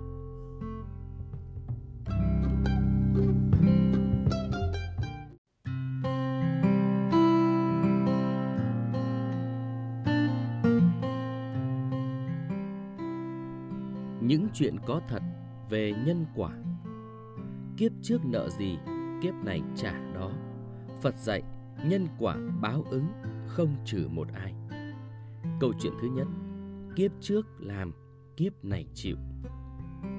Có một người đàn ông tên là phùng thụ nam sống tại phủ hà giang xưa. Ông là người có tài viết lách và rất thông minh. Tuy nhiên ông cũng gặp được nhiều cơ hội nhưng không hiểu sao vẫn mãi chưa thành công.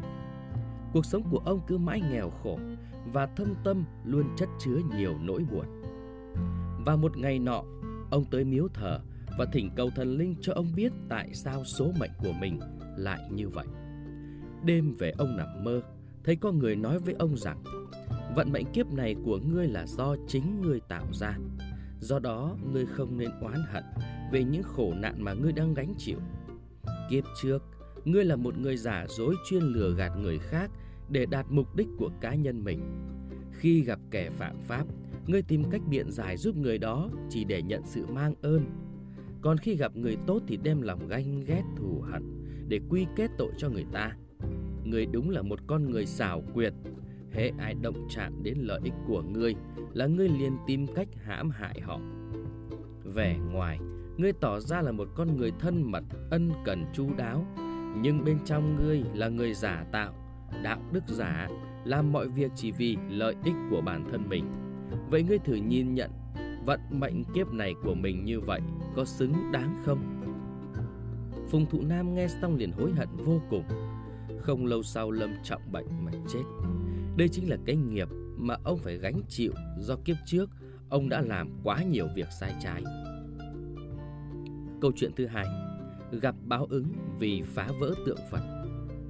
Tại chùa Hưng Quốc thuộc huyện Bắc Hưng, thành phố Tân Châu, Sơn Đông, Trung Quốc, có một bức tượng Phật được gia công bằng đá vô cùng nổi tiếng. Với chiều cao 8,5 mét, được nhiều người dân đặt tên là tượng Phật Trượng Bát. Liên quan đến bức tượng Phật này, đã có một câu chuyện xảy ra như sau. Trong thời kỳ cách mạng văn hóa, hàng loạt đền thờ chùa chiền tượng Phật bị phá bỏ và ngay cả tượng Phật này cũng không phải ngoại lệ. Người đứng đầu của cách mạng này đã mượn lý do đó để lập thành tích tạo thêm uy nghiêm cho mình. Ông vừa đập vừa bắn phá điên cuồng. Tới lượt tượng Phật trượng bát này, ông đã ra lệnh bắn vào hai con mắt trước, sau đó huy động cả nhóm người, ra lệnh vừa đập vừa phá vô cùng quyết liệt. Tuy nhiên bức tượng Phật vẫn hiên ngang không đổ. Bức tượng Phật không hề xoay chuyển, ông tức giận liền dùng dây cột rồi dùng máy kéo chuyển động hết cỡ. Cuối cùng đầu tượng bị lìa ra và văng xuống đất. Để thỏa cơn tức giận của mình, ông ta dùng súng bắn liên tiếp vào mắt của bức tượng. Không lâu sau đó, trong một lần ngồi cạnh ghế lái của chiếc máy kéo, vì bất cẩn, người này bị ngã khỏi xe và ngay lập tức bị bánh sau của xe kéo cán qua cổ, khiến đầu rớt ra ngoài và bị nghiền nát, chết tại chỗ. Đây chính là một câu chuyện có thật về nhân quả, báo ứng, nhãn tiền, gieo nhân nào, ắt gặt quả ấy. Câu chuyện thứ ba, mối nhân duyên giữa con cái và cha mẹ. Xưa kia, ở một ngôi làng nọ có cặp vợ chồng bị hiếm muộn. Mãi sau đó họ mới có được một đứa con gái. Tuy nhiên cô gái mang nhiều bệnh tật ốm đau liên miên nên được ba mẹ vô cùng nuông chiều. Bao nhiêu của cải trong nhà lần lượt ra đi để chữa bệnh cho cô gái. Đến khi cô 18 tuổi thì chỉ còn lại con ngựa là gia tài duy nhất.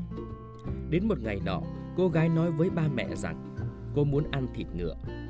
Vì thương con suốt ngày đau ốm nên quyết định là thịt con ngựa để bồi dưỡng cho con, mặc dù ông bà rất yêu quý nó. Tuy nhiên, không hiểu sao chỉ sau vài canh giờ sau khi ăn thịt ngựa, cô gái đã lăn đùng ra chết. Ba mẹ cô vô cùng đau buồn, kêu khóc vang trời. Đây chính là nỗi mất mát lớn nhất của họ. Họ không biết tại sao mất đi con gái. Thấy như vậy, một người đã mách cho ông bà tìm đến vị hòa thượng vì ông ấy có thể lý giải được nhiều câu chuyện kỳ bí. Vượt qua những chặng đường gian khó, cuối cùng họ đã tìm đến nơi ở của vị hòa thượng kia. Sau khi nghe kể về câu chuyện của cô gái, vị hòa thượng không nói lời nào, chỉ ngồi thiền suốt nửa ngày. Sau đó ông nói, kiếp trước, hai vợ chồng người nông dân này vẫn còn mang nợ cô con gái một khoản tiền lớn mà kiếp này cần phải trả. Ông tử tốn giải thích mọi chuyện cho vợ chồng người nông dân hiểu. Kiếp trước, cô con gái chính là một tiểu thư đài cát của một gia đình khá giả. Vào năm cô tròn 18 tuổi, cô đã cùng cha mẹ mình đi thăm bà con. Trên đường đi bất ngờ gặp đoàn cướp. Đứng đầu nhóm cướp đó chính là con ngựa của vợ chồng người nông dân. Còn hai vợ chồng người nông dân khi đó chính là thuộc hạ của nhóm cướp. Bọn chúng đã cướp sạch tài sản của gia đình cô, giết chết cha mẹ cô và tên cầm đầu còn cưỡng hiếp làm nhục cô gái. Khi đó, cô gái đã leo lên vách núi tự tử. Trước khi chết, cô thề sẽ lấy đầu tướng cướp để trả thù. Chính vì nghiệp chướng quá nặng nên khi chết đi, tên tướng cướp đã bị đầu thai thành súc vật. Vợ chồng người nông dân do cái tính lương thiện nên vẫn còn được đầu thai làm người. Vì tiểu thư đã được đầu thai làm con gái của vợ chồng nông dân nhằm đòi lại món nợ lúc trước. Sau khi nghe lời giải thích về câu chuyện nhân quả có thật của vị hòa thượng, hai vợ chồng người nông dân đã ngẫm ra được nhiều điều. Từ đó hai người hướng thiện, mong muốn giải hết nghiệp ác của mình. Bài học từ câu chuyện Nhân quả báo ứng chính là quy luật xưa nay không sai lệch. Người làm việc ác, ác sẽ tự chuốc lấy tài họa. Chính vì thế, tâm hướng thiện và quy chính từ bỏ tâm địa độc ác chính là điều nên làm.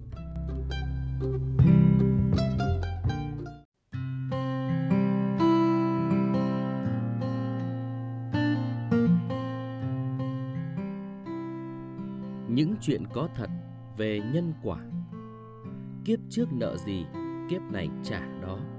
Phật dạy, nhân quả báo ứng, không trừ một ai. Câu chuyện thứ nhất Kiếp trước làm, kiếp này chịu có một người đàn ông tên là Phùng Thụ Nam sống tại phủ Hà Giang xưa. Ông là người có tài viết lách và rất thông minh. Tuy nhiên, ông cũng gặp được nhiều cơ hội nhưng không hiểu sao vẫn mãi chưa thành công. Cuộc sống của ông cứ mãi nghèo khổ và thâm tâm luôn chất chứa nhiều nỗi buồn. Và một ngày nọ, ông tới miếu thờ và thỉnh cầu thần linh cho ông biết tại sao số mệnh của mình lại như vậy. Đêm về ông nằm mơ, thấy có người nói với ông rằng vận mệnh kiếp này của ngươi là do chính ngươi tạo ra. Do đó, ngươi không nên oán hận về những khổ nạn mà ngươi đang gánh chịu. Kiếp trước, ngươi là một người giả dối chuyên lừa gạt người khác để đạt mục đích của cá nhân mình. Khi gặp kẻ phạm pháp, ngươi tìm cách biện giải giúp người đó chỉ để nhận sự mang ơn. Còn khi gặp người tốt thì đem lòng ganh ghét thù hận để quy kết tội cho người ta. Ngươi đúng là một con người xảo quyệt. Hễ ai động chạm đến lợi ích của ngươi, Là ngươi liền tìm cách hãm hại họ. Vẻ ngoài, Ngươi tỏ ra là một con người thân mật, Ân cần chu đáo. Nhưng bên trong ngươi là người giả tạo. Đạo đức giả, Làm mọi việc chỉ vì lợi ích của bản thân mình. Vậy ngươi thử nhìn nhận, Vận mệnh kiếp này của mình như vậy Có xứng đáng không? Phùng Thụ Nam nghe xong liền hối hận vô cùng không lâu sau lâm trọng bệnh mà chết. Đây chính là cái nghiệp mà ông phải gánh chịu do kiếp trước ông đã làm quá nhiều việc sai trái. Câu chuyện thứ hai, gặp báo ứng vì phá vỡ tượng Phật. Tại chùa Hưng Quốc thuộc huyện Bắc Hưng, thành phố Tân Châu, Sơn Đông, Trung Quốc, có một bức tượng Phật được gia công bằng đá vô cùng nổi tiếng. với chiều cao 8,5 mét, được nhiều người dân đặt tên là tượng Phật Trượng Bát. Liên quan đến bức tượng Phật này, đã có một câu chuyện xảy ra như sau. Trong thời kỳ cách mạng văn hóa, hàng loạt đền thờ chùa chiền tượng Phật bị phá bỏ và ngay cả tượng Phật này cũng không phải ngoại lệ. Người đứng đầu của cách mạng này đã mượn lý do đó để lập thành tích tạo thêm uy nghiêm cho mình. Ông vừa đập vừa bắn phá điên cuồng. Tới lượt tượng Phật trượng bát này, ông đã ra lệnh bắn vào hai con mắt trước, sau đó huy động cả nhóm người, ra lệnh vừa đập vừa phá vô cùng quyết liệt. Tuy nhiên bức tượng Phật vẫn hiên ngang không đổ. Bức tượng Phật không hề xoay chuyển, ông tức giận liền dùng dây cột rồi dùng máy kéo chuyển động hết cỡ. Cuối cùng đầu tượng bị lìa ra và văng xuống đất. Để thỏa cơn tức giận của mình, ông ta dùng súng bắn liên tiếp vào mắt của bức tượng. Không lâu sau đó, trong một lần ngồi cạnh ghế lái của chiếc máy kéo, vì bất cẩn, người này bị ngã khỏi xe và ngay lập tức bị bánh sau của xe kéo cán qua cổ, khiến đầu rớt ra ngoài và bị nghiền nát, chết tại chỗ. Đây chính là một câu chuyện có thật về nhân quả, báo ứng, nhãn tiền, gieo nhân nào, ắt gặt quả ấy. Câu chuyện thứ ba, mối nhân duyên giữa con cái và cha mẹ. Xưa kia, ở một ngôi làng nọ có cặp vợ chồng bị hiếm muộn. Mãi sau đó họ mới có được một đứa con gái. Tuy nhiên cô gái mang nhiều bệnh tật ốm đau liên miên nên được ba mẹ vô cùng nuông chiều. Bao nhiêu của cải trong nhà lần lượt ra đi để chữa bệnh cho cô gái. Đến khi cô 18 tuổi thì chỉ còn lại con ngựa là gia tài duy nhất. Đến một ngày nọ, cô gái nói với ba mẹ rằng cô muốn ăn thịt ngựa. Vì thương con suốt ngày đau ốm nên quyết định là thịt con ngựa để bồi dưỡng cho con mặc dù ông bà rất yêu quý nó. Tuy nhiên, không hiểu sao chỉ sau vài canh giờ sau khi ăn thịt ngựa, cô gái đã lăn đùng ra chết. Ba mẹ cô vô cùng đau buồn, kêu khóc vang trời. Đây chính là nỗi mất mát lớn nhất của họ. Họ không biết tại sao mất đi con gái. Thấy như vậy, một người đã mách cho ông bà tìm đến vị hòa thượng vì ông ấy có thể lý giải được nhiều câu chuyện kỳ bí. Vượt qua những chặng đường gian khó, cuối cùng họ đã tìm đến nơi ở của vị hòa thượng kia. Sau khi nghe kể về câu chuyện của cô gái, vị hòa thượng không nói lời nào, chỉ ngồi thiền suốt nửa ngày. Sau đó ông nói, kiếp trước, hai vợ chồng người nông dân này vẫn còn mang nợ cô con gái một khoản tiền lớn mà kiếp này cần phải trả. Ông tử tốn giải thích mọi chuyện cho vợ chồng người nông dân hiểu. Kiếp trước, cô con gái chính là một tiểu thư đài cát của một gia đình khá giả. Vào năm cô tròn 18 tuổi, cô đã cùng cha mẹ mình đi thăm bà con, trên đường đi bất ngờ gặp đoàn cướp. Đứng đầu nhóm cướp đó chính là con ngựa của vợ chồng người nông dân. Còn hai vợ chồng người nông dân khi đó chính là thuộc hạ của nhóm cướp. Bọn chúng đã cướp sạch tài sản của gia đình cô, giết chết cha mẹ cô và tên cầm đầu còn cưỡng hiếp làm nhục cô gái. Khi đó, cô gái đã leo lên vách núi tự tử. Trước khi chết, cô thề sẽ lấy đầu tướng cướp để trả thù. Chính vì nghiệp chướng quá nặng nên khi chết đi, tên tướng cướp đã bị đầu thai thành súc vật. Vợ chồng người nông dân do cái tính lương thiện nên vẫn còn được đầu thai làm người. Vị tiểu thư đã được đầu thai làm con gái của vợ chồng nông dân nhằm đòi lại món nợ lúc trước. Sau khi nghe lời giải thích về câu chuyện nhân quả có thật của vị hòa thượng, hai vợ chồng người nông dân đã ngẫm ra được nhiều điều. Từ đó hai người hướng thiện, mong muốn giải hết nghiệp ác của mình. Bài học từ câu chuyện nhân quả báo ứng chính là quy luật xưa nay không sai lệch. Người làm việc ác ác sẽ tự chuốc lấy tai họa. Chính vì thế, tâm hướng thiện và quy chính từ bỏ tâm địa độc ác chính là điều nên làm.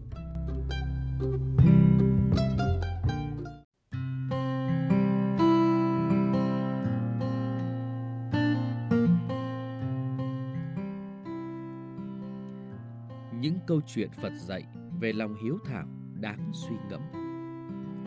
Câu chuyện thứ nhất, Bá Du thương mẹ. Thời xưa có một người con hiếu thảo tên là Hàn Bá Du. Mỗi khi cậu mắc lỗi, mẹ của cậu đều dạy bảo một cách nghiêm khắc, đôi lúc còn đánh đòn cậu nữa.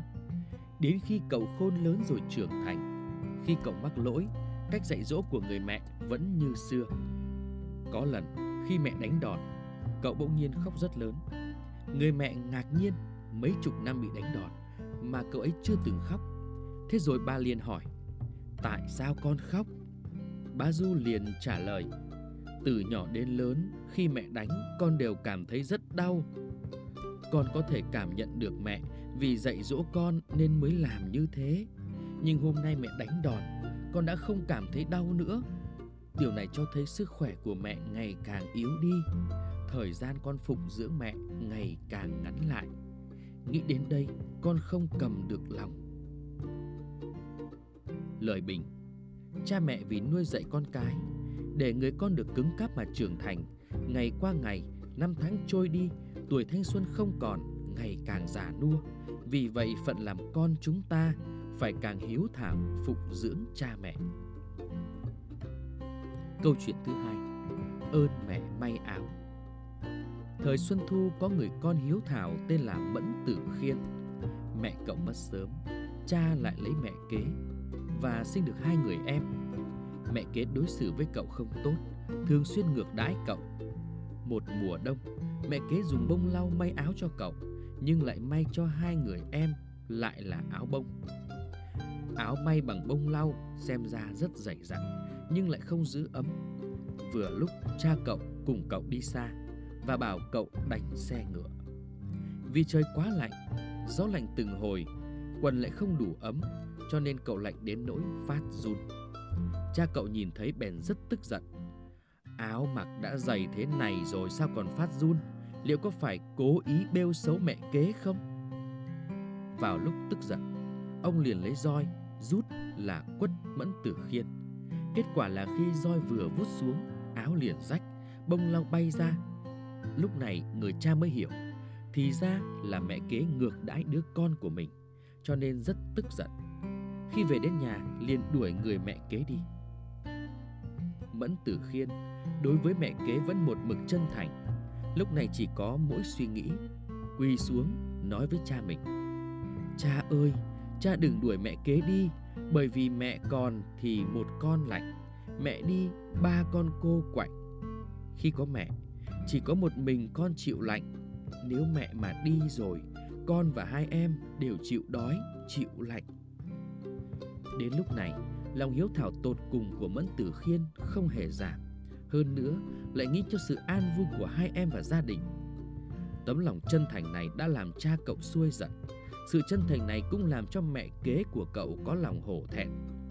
Tấm lòng hiếu thảo chân thành này của Mẫn Tử Khiên đã chuyển quá duyên xấu của gia đình, mà làm cho gia đình từ đây hạnh phúc, an vui. Lời bình, Chúng ta phải luôn luôn nghĩ rằng đức chưa tu thì cảm chưa đến. Sự chân thành có thể không làm mất mát, mà còn đem lại sự quan tâm chăm sóc. Câu chuyện thứ ba, cõng gạo nuôi mẹ khổng phu tử có một người học trò tên là tử lộ. Tử lộ rất hiếu thảo, thường đi rất xa cõng gạo về cho cha mẹ ăn. Sau này tử lộ làm quan to, hàng ngày thức ăn vô cùng nhiều, nhưng tử lộ lại không thể nuốt trôi. Mọi người mới hỏi ông, Sơn hào hải vị ngon thế này, Sao ông lại không nuốt được? Tử lộ trả lời, Những thức ăn này không thể thơm bằng gạo trắng Mà tôi cõng từ xa về cho cha mẹ. Nhưng giờ đây cha mẹ tôi không có cơ hội để ăn những thức ăn thịnh soạn này nữa. Tử lộ luôn luôn nhớ đến cha mẹ, Chia sẻ cùng cha mẹ. Ông cảm thấy chỉ cần được phụng dưỡng cha mẹ Thì cuộc sống như vậy cũng vô cùng yên tâm, vô cùng vui sướng. Câu chuyện thứ tư, từ quan tìm mẹ. Thời nhà tống có một học nhân tên là chu thọ sương. Mẹ của ông không phải là vợ chính thức của cha mình. Vì vậy người vợ cả của cha rất hắt hủi mẹ ông, luôn tìm cách ép mẹ ông tái giá. Khi chu thọ sương 7 tuổi, mẹ đã rời xa ông.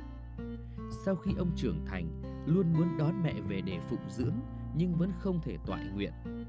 50 năm sau, ông vẫn chưa tìm được mẹ. Khi đó, ông đang làm quan trong lòng luôn nghĩ cuộc đời của một người mà không thể phụng dưỡng mẹ thì sẽ vô cùng hối tiếc, nên ông quyết tâm từ quan đi tìm mẹ. Ông nói với người nhà rằng lần này ông đi tìm mẹ, nếu không tìm được, ông sẽ không trở về. Và rồi, ông cứ thế đi về hướng thiểm Tây. Kết quả là khi đi đến một nơi, bỗng nhiên trời đổ mưa, ông liền dừng ở đó trú mưa. Vừa đúng lúc có một vài người, ông liền lại hỏi có gặp người nào giống với dáng vẻ mẹ ông không? Thật vô cùng trùng hợp, mẹ của ông lại ở trong đó. Đây chính là lòng hiếu thảo làm cảm động trời đất. Tấm lòng hiếu thảo của ông đã làm trời đất cảm động mà rơi lệ và đã hoàn thành tâm nguyện hiếu thảo của ông. Sau đó, ông đón mẹ và tất cả anh chị em cùng trở về và hưởng niềm hạnh phúc gia đình.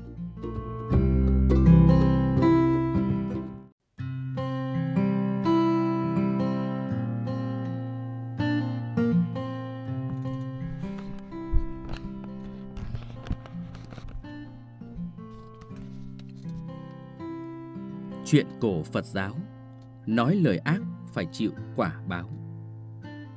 Đức Phật thuyết giảng. Cách đây rất lâu tại một vương quốc nọ, Có 500 người lái buôn chuyên đi đào quật các mỏ vàng ngọc châu báu. Có một hôm, Họ vào biển sâu tìm kho tàng. Tìm được kho tàng rồi, Trên đường về họ sợ gặp sóng dữ nguy hiểm Nên mới bỏ thuyền mà đi trên đất liền.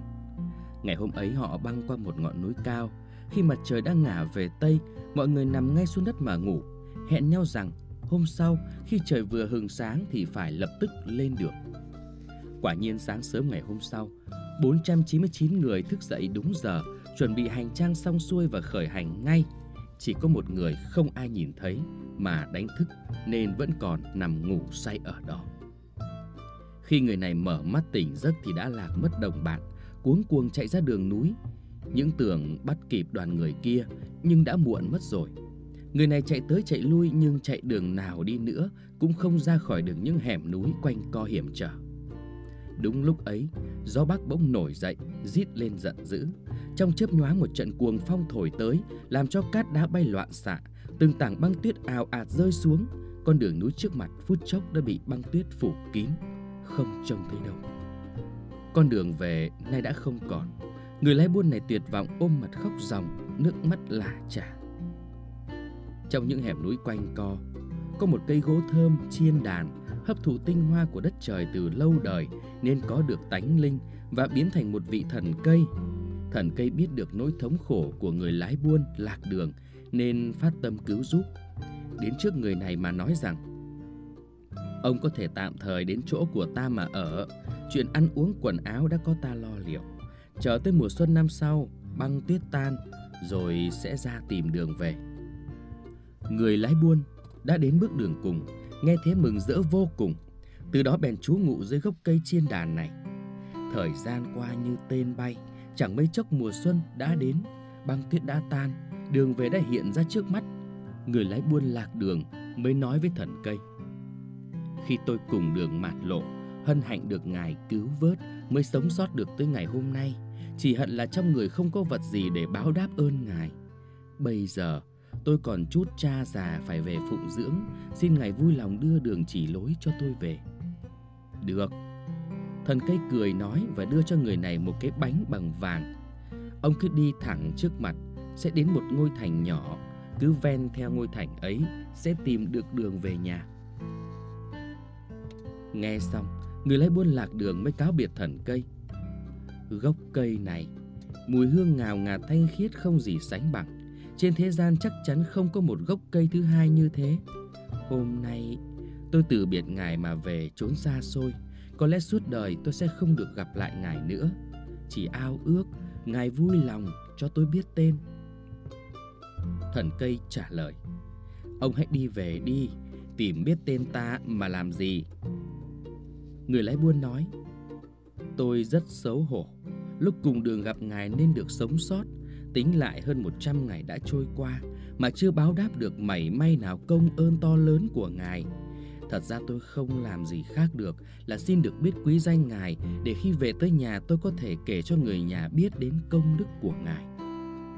Thần cây thấy người lái buôn có vẻ thành thật Không nỡ từ chối hảo ý của người này nên thẳng thắn nói tên mình là chiên đàn, nhưng dặn đi dặn lại mấy lượt. Rễ nhánh của ta có thể trị được tất cả các loại bệnh của thế gian. Mùi hương của ta bay ngát bốn phương trời, ở xa cũng có thể ngửi thấy. Có thể nói là trên đời có một không hai. Nhưng nếu mọi người biết được sự hiện diện của ta, lòng tham không đáy của họ sẽ khiến họ đến đốn ngã ta mất. Vì thế ta hy vọng ông sẽ không nói với ai chỗ ta ở. Người lái buôn cảm ơn thần cây, rồi đi theo lộ trình thần cây chỉ dẫn. Quả nhiên về được tới nhà của mình. Sau đó ông sống những chuỗi ngày an vui hạnh phúc bên cạnh cha mẹ và vô số bạn bè thân thích. Sau đó không lâu nhà vua bỗng mắc bệnh đau đầu Thuốc thang mọi thứ đều vô hiệu Sau gặp một vị thầy thuốc danh tiếng nói cho biết rằng Chỉ có một phương thuốc chữa được bệnh của vua Đó là làm sao tìm cho ra một cây chiên đàn Lấy lá dán lên làm thuốc mà uống. Nhà vua nghe thế Lập tức xuống chiếu nói rằng Hễ ê, ai tìm được cây gỗ thơm chiên đàn Sẽ được phong thưởng hậu hĩ chưa kể còn được vua gả công chúa cho. Lệnh vua truyền xuống Chẳng mấy chốc đã tới tai người lái buôn ngày nào đi lạc đường. Người này tuy mặt người nhưng lòng thú Tâm tham dục quyến rũ không sao cưỡng được. Nên quên mất ơn cứu mạng Và những lời căn dặn năm lần bảy lượt của thần cây Lén lút chạy đi Nói với nhà vua là Mình biết chỗ có cây chiên đàn nhà vua liền phái một đoàn dũng sĩ đi theo gã lái buôn để đốn cây, chiên đàn, mang về. Thế là một đoàn người rầm rộ ngày đi đêm nghỉ, không một ngày nào ngừng. Quả nhiên, đến được chỗ có cây chiên đàn. Mọi người ngước lên chỉ thấy cành lá sum xuê, thân cây sừng sững, chót vót. Bọn vệ sĩ thấy cây như thế, không ai nỡ ra tay đốn. Nhưng nếu về tay không, thì cái tội khi quân cưỡng lệnh vua làm sao trốn thoát. Đang phân vân lưỡng lự thì bỗng có tiếng nói vang rèn từ trên không vọng xuống. Ta là thần của gốc cây này. Quý vị nếu muốn đốn cây thì cứ việc ra tay. Chỉ xin quý vị cố gắng giữ gìn rễ cây để cây đừng chết hẳn. Đốn cây xong, xin quý vị kiếm xác của một người mới chết, lấy máu người này bôi lên rễ cây, rồi lấy ruột gan đắp lên trên. Cây sẽ có thể sống lại như cũ. Nghe đến đây, ai nấy mỗi người một tay đưa búa lên chém, thân cây ngã xuống đánh ầm một tiếng. Đúng lúc đó, người lái buôn đứng bên cạnh đang mải mê ngước đầu lên nhìn bỗng rú lên rồi ngã xuống đất. Mọi người hớt hải chạy đến thì thấy trên thân của người này máu chảy rầm rề. Thì ra, người này không hiểu sao bỗng vấp phải một cái rễ cây mà ngã xuống, bị trúng ngay chỗ hiểm. Thật đáng thương, tiền lãnh thưởng thì chưa thấy đồng nào mà tính mệnh thì than ôi đã đi đời. Lúc mọi người đang bàn tán sôi nổi bên cạnh thi thể của người lái buôn xấu số thì có một người lên tiếng. Lúc nãy tôi nghe có tiếng người nói từ trên không vọng xuống bảo kiếm xác người mới chết lấy máu bôi lên lấy ruột gan đắp lên rễ cây lúc đó tôi hoang mang tự hỏi ở một nơi hoang vắng thế này thì lấy đâu ra xác người nào ngờ người lái buôn này lại chết bất đắc kỳ tử hay có thể ông ta vừa tới số cũng không chừng. Thôi, chúng ta hãy tạm lấy máu và ruột gan của ông ta đắp lên rễ cây vậy. Mọi người ai nấy đều đồng lòng hưởng ứng. Khi họ hoàn tất việc này, trong nháy mắt rễ cây bỗng đâm ra tua tủa và cành lá vươn lên rậm rạp. Gốc cây sum xuê tươi tốt như thể chưa từng bị đốn xuống bao giờ. Nhà vua nhờ uống thuốc chế từ cây chiên đàn nên bệnh đau đầu phút chốc đã lành. Bèn truyền lệnh cho tất cả thần dân Ai có bệnh thì hãy đến lấy thuốc chiên đàn còn lại đem về uống. Chẳng bao lâu, bệnh tật nào cũng chữa lành hết. Từ đó đất nước thanh bình, quốc thái dân an, hưởng hạnh phúc lâu dài. Ngài A Nan nghe Đức Phật kể đến đây bèn rời chỗ ngồi tiến lên lễ Phật bạch rằng Người lái buôn lạc đường sao lại vong ơn bội nghĩa Quên lời dặn dò của thần cây Tại sao vì muốn lãnh thưởng mà lại làm chuyện trái với lẽ phải như thế kia Đức Phật là một vị đại giác, Ngài biết một cách rõ ràng mọi dây mơ dễ má của từng quan hệ nhân quả một, nên trả lời Ngài A Nan. Ngày xưa, khi Phật Duy Vệ còn tại thế có ba cha con nhà nọ. Người cha chăm chỉ thực hành ngũ giới, thập thiện, nghiêm chỉ bát quan trai giới, tinh tiến, không giải đãi. Người con trưởng cũng hay ở giữa sân, hướng lên không trung mà đốt hương lễ bái, cúng dường chư Phật trong mười phương. Còn người con út lại ngu si không biết tôn kính tam bảo, thường lấy quần áo không thanh khiết mà đậy lên những nén hương này. Người con trưởng nói, hành động này mày làm rất tội lỗi, làm sao mày có thể ngang ngược làm chuyện xúc phạm như thế? Người con út không những không hối lỗi mà còn dùng lời thô ác mắng lại anh. Hừm, sao anh dám xía vô chuyện của tôi? Tôi thề chặt đứt chân anh mới hả lòng. Người con trưởng không nén được cơn giận mới trả lời. Đồ mất dạy, tao giết mày chết bây giờ. Người cha đứng bên cạnh cũng nổi cáu lên mà ôm đầu than. Chúng bay hai đứa cãi nhau ồn ào quá, làm tao bực bội nhất cả cái đầu. Người con trưởng nói, con sẵn sàng mổ thân con ra làm thuốc chữa cho cha lành bệnh. Đức Phật nói đến đây ngừng lại một lúc rồi nói tiếp. Ai cũng thế, không nên thốt lời vọng ngữ. Kiếp này tạo khẩu nghiệp, về sau thế nào cũng bị báo ứng. Như đứa con út vừa nói ban nãy, vì niệm ác khởi lên muốn chặt đứt chân anh. Quả nhiên về sau đem người đến đốn cây, tức là người anh đầu thai lên làm thần cây. Người con trưởng đòi giết em, quả nhiên sau đó thực hiện lời nói của mình. Còn ông vua bị bệnh đau đầu chính là cha của anh em nhà ấy. Nhờ phụng trì trai giới một cách tinh tấn nên sinh ra được mọi người tôn quý. Nhưng chỉ vì hai đứa con của ông cãi nhau, ông đã từng nói làm cho tao nhức đầu quá nên về sau quả nhiên bị bệnh đau đầu. Những người này, người nào cũng đã từng thốt những lời vọng ngữ bừa bãi nên mỗi người đều phải chịu quả báo lời nói của mình. Cho nên nói rằng nhân quả báo ứng như bóng theo hình, không mảy may sai chạy là như vậy.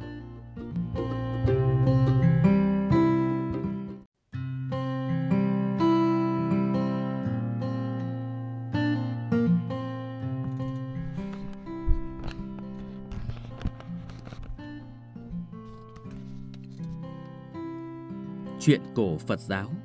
Nói lời ác phải chịu quả báo. Đức Phật thuyết giảng. Cách đây rất lâu tại một vương quốc nọ, Có 500 người lái buôn chuyên đi đào quật các mỏ vàng ngọc châu báu. Có một hôm, Họ vào biển sâu tìm kho tàng, Tìm được kho tàng rồi. Trên đường về họ sợ gặp sóng dữ nguy hiểm Nên mới bỏ thuyền mà đi trên đất liền. Ngày hôm ấy họ băng qua một ngọn núi cao khi mặt trời đang ngả về Tây, Mọi người nằm ngay xuống đất mà ngủ, Hẹn nhau rằng, hôm sau, khi trời vừa hừng sáng thì phải lập tức lên đường. Quả nhiên sáng sớm ngày hôm sau 499 người thức dậy đúng giờ, Chuẩn bị hành trang xong xuôi và khởi hành ngay.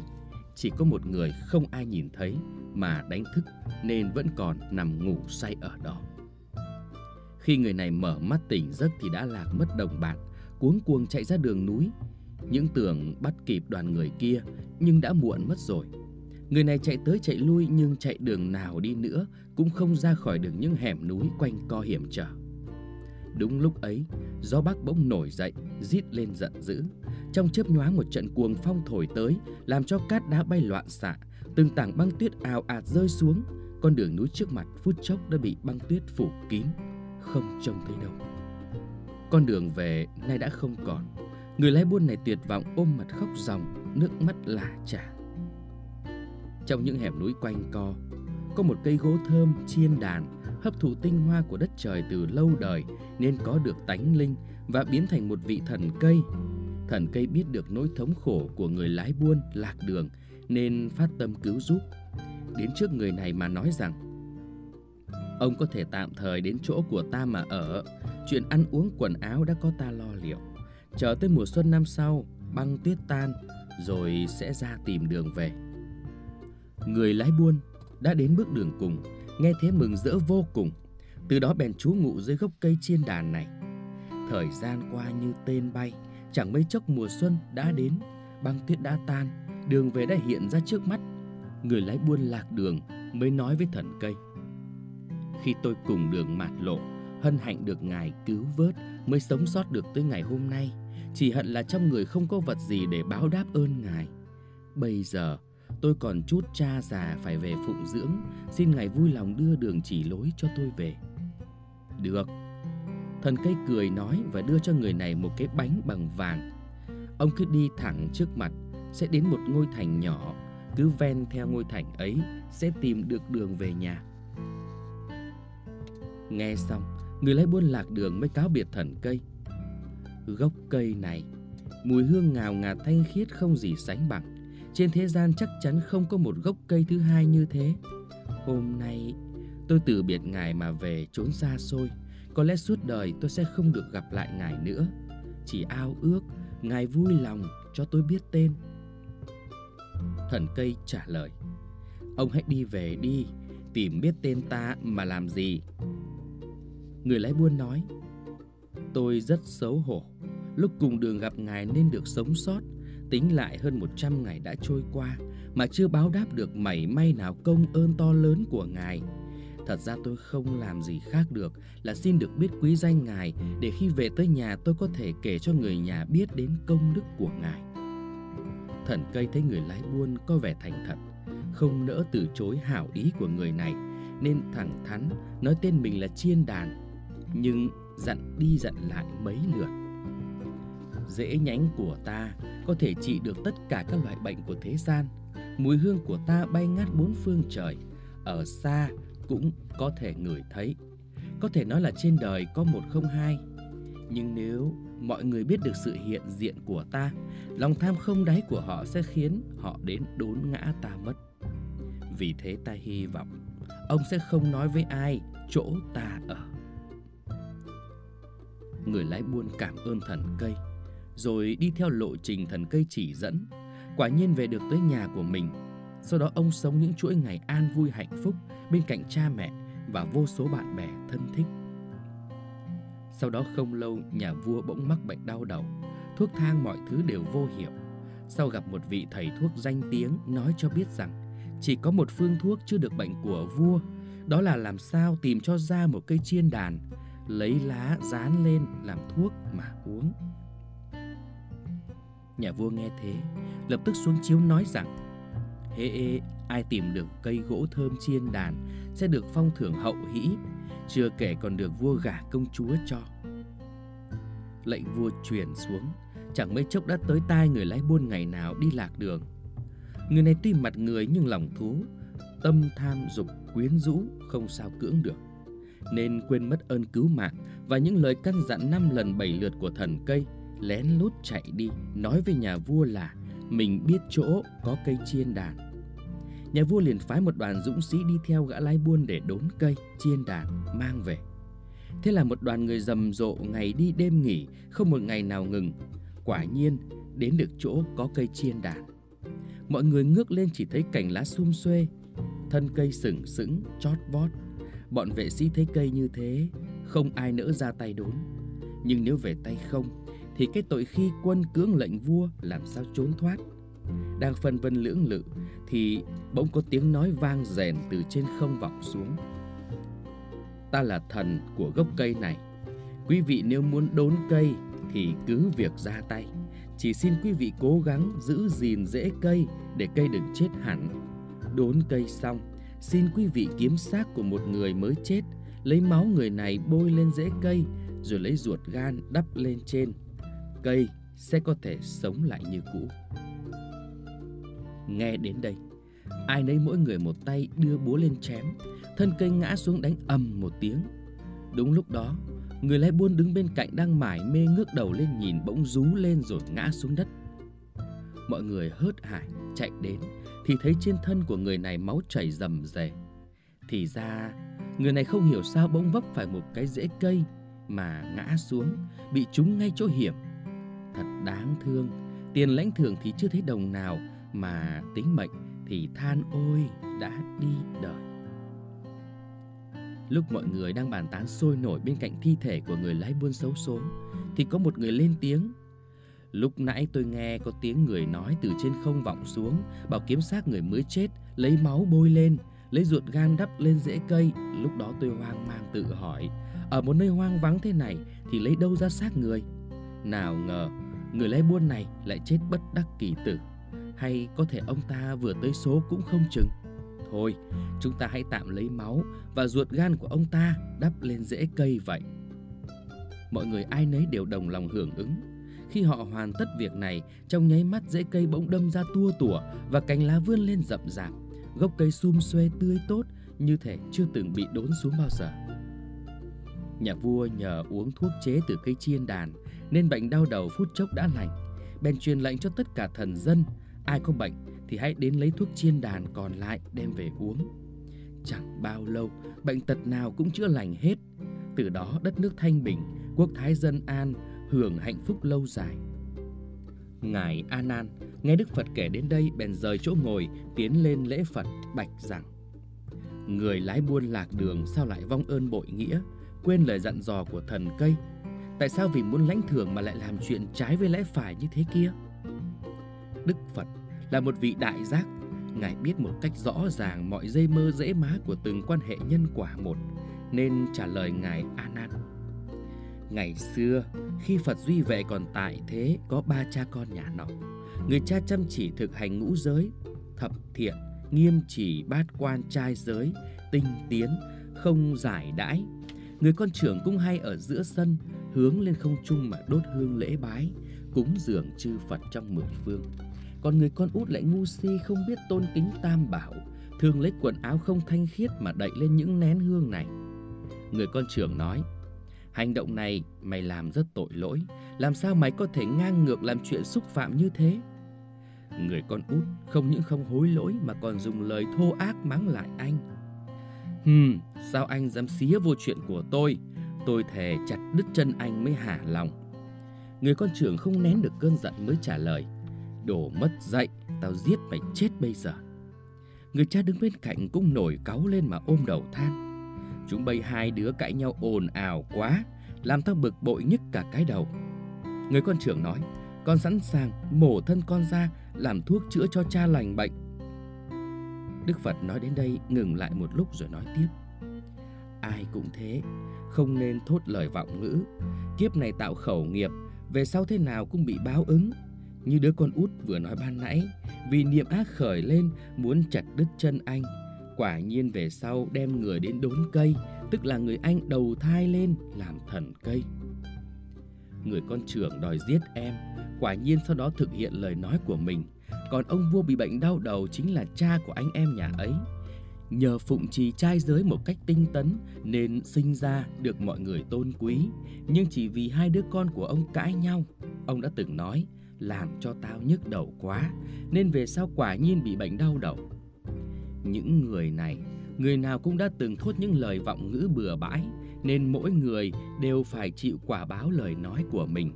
Cho nên nói rằng, nhân quả báo ứng như bóng theo hình, không mảy may sai chạy là như vậy.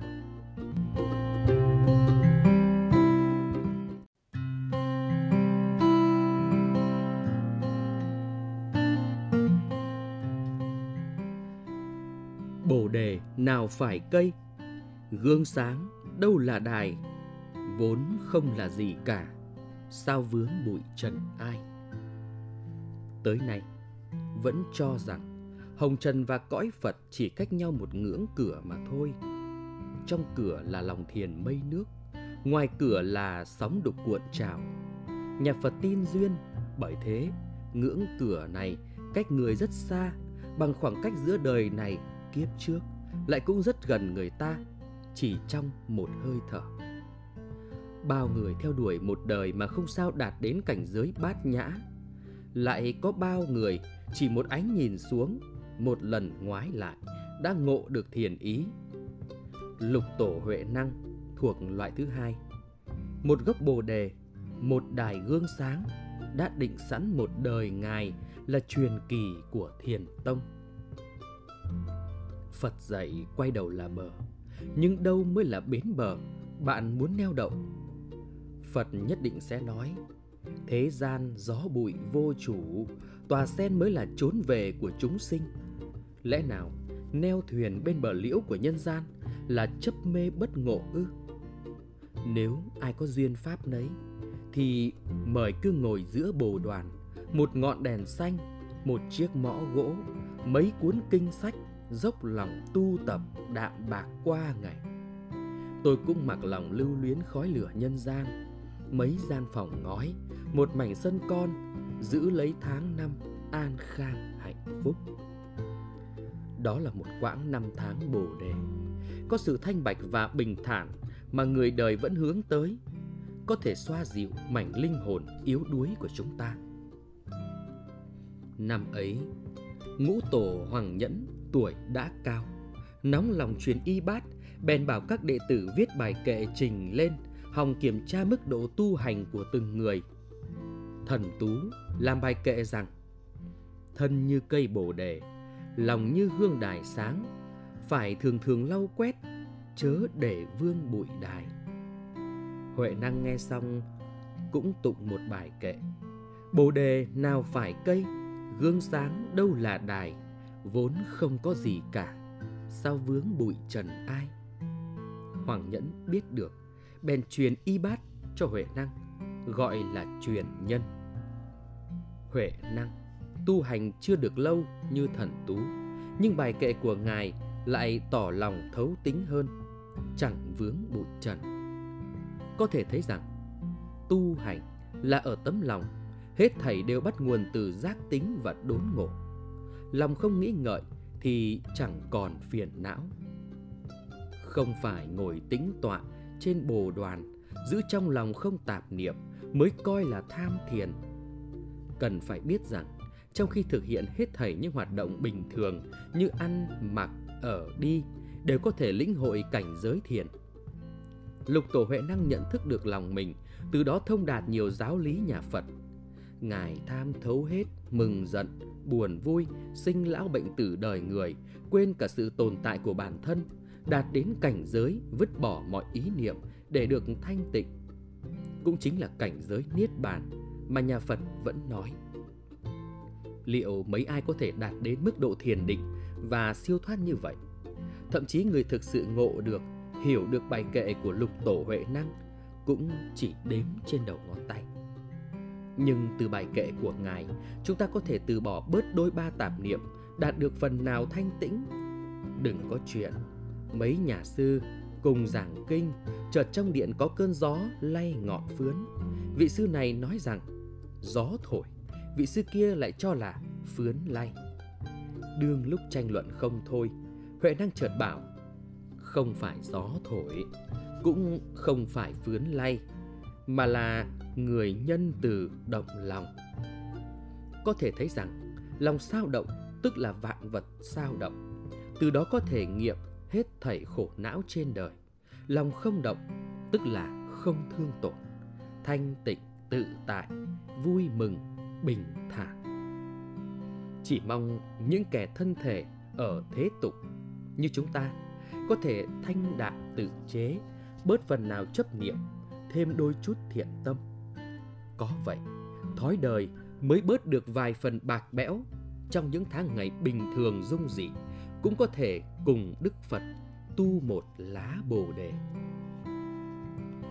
Giữa long đong phàm trần, Chúng ta như những chú dạ oanh bị phàm trần giam hãm, khoác bộ lông hoa lệ nhưng vĩnh viễn không thể bay thoát khỏi đêm tối mênh mang, vạn vật hữu tình. Kẻ hữu tình đều có Phật tính, dùng tâm thế bình lặng mà đối xử, cũng không quan trọng là tàn khuyết hay viên mãn. Có lẽ chúng ta chỉ là một hạt bụi nhỏ nhoi trôi giạt, không đến, không đi, một chén nước sôi bình đạm, không màu, không vị. Nhưng cuối cùng đều thành một nắm đất vàng bị tháng năm phủ đầy rêu biếc bao trùm lên một đời dung dị. Ngài ngồi giữa bồ đoàn một lời điểm hóa, lòng như hương sáng chẳng vướng bụi trần. Chúng ta cũng gửi thân giữa hồng trần, giữ lòng bình thản, tỉnh táo, ung dung, bình an, tự tại.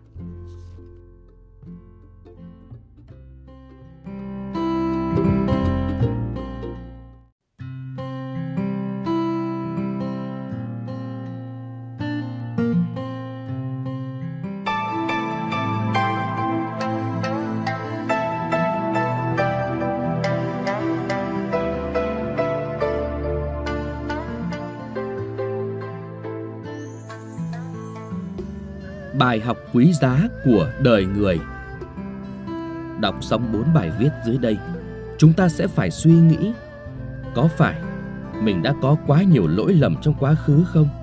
Có phải là mình đã quá chủ quan?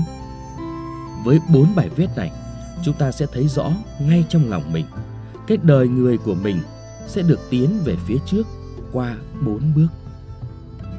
một Ngộ nhận Năm đó, tại Alaska hiệp Trung Quốc, có đôi trai gái kết hôn với nhau. Kết quả của cuộc hôn nhân đó là vấn đề sinh dưỡng. Người đàn bà bị khó sanh mà phải từ biệt cõi đời, để lại một đứa bé thơ cho người chồng. Anh chồng vừa rất bận rộn trong sinh kế, lại vừa rất bận rộn việc gia đình. Vì không có người giúp trông nom đứa con thơ, anh huấn luyện được một con chó. Con chó này rất thông minh, lại rất ngoan ngoãn nghe lời. Nó biết trông coi em bé, nó tha bình sữa để cho bé bú, nuôi dưỡng bé.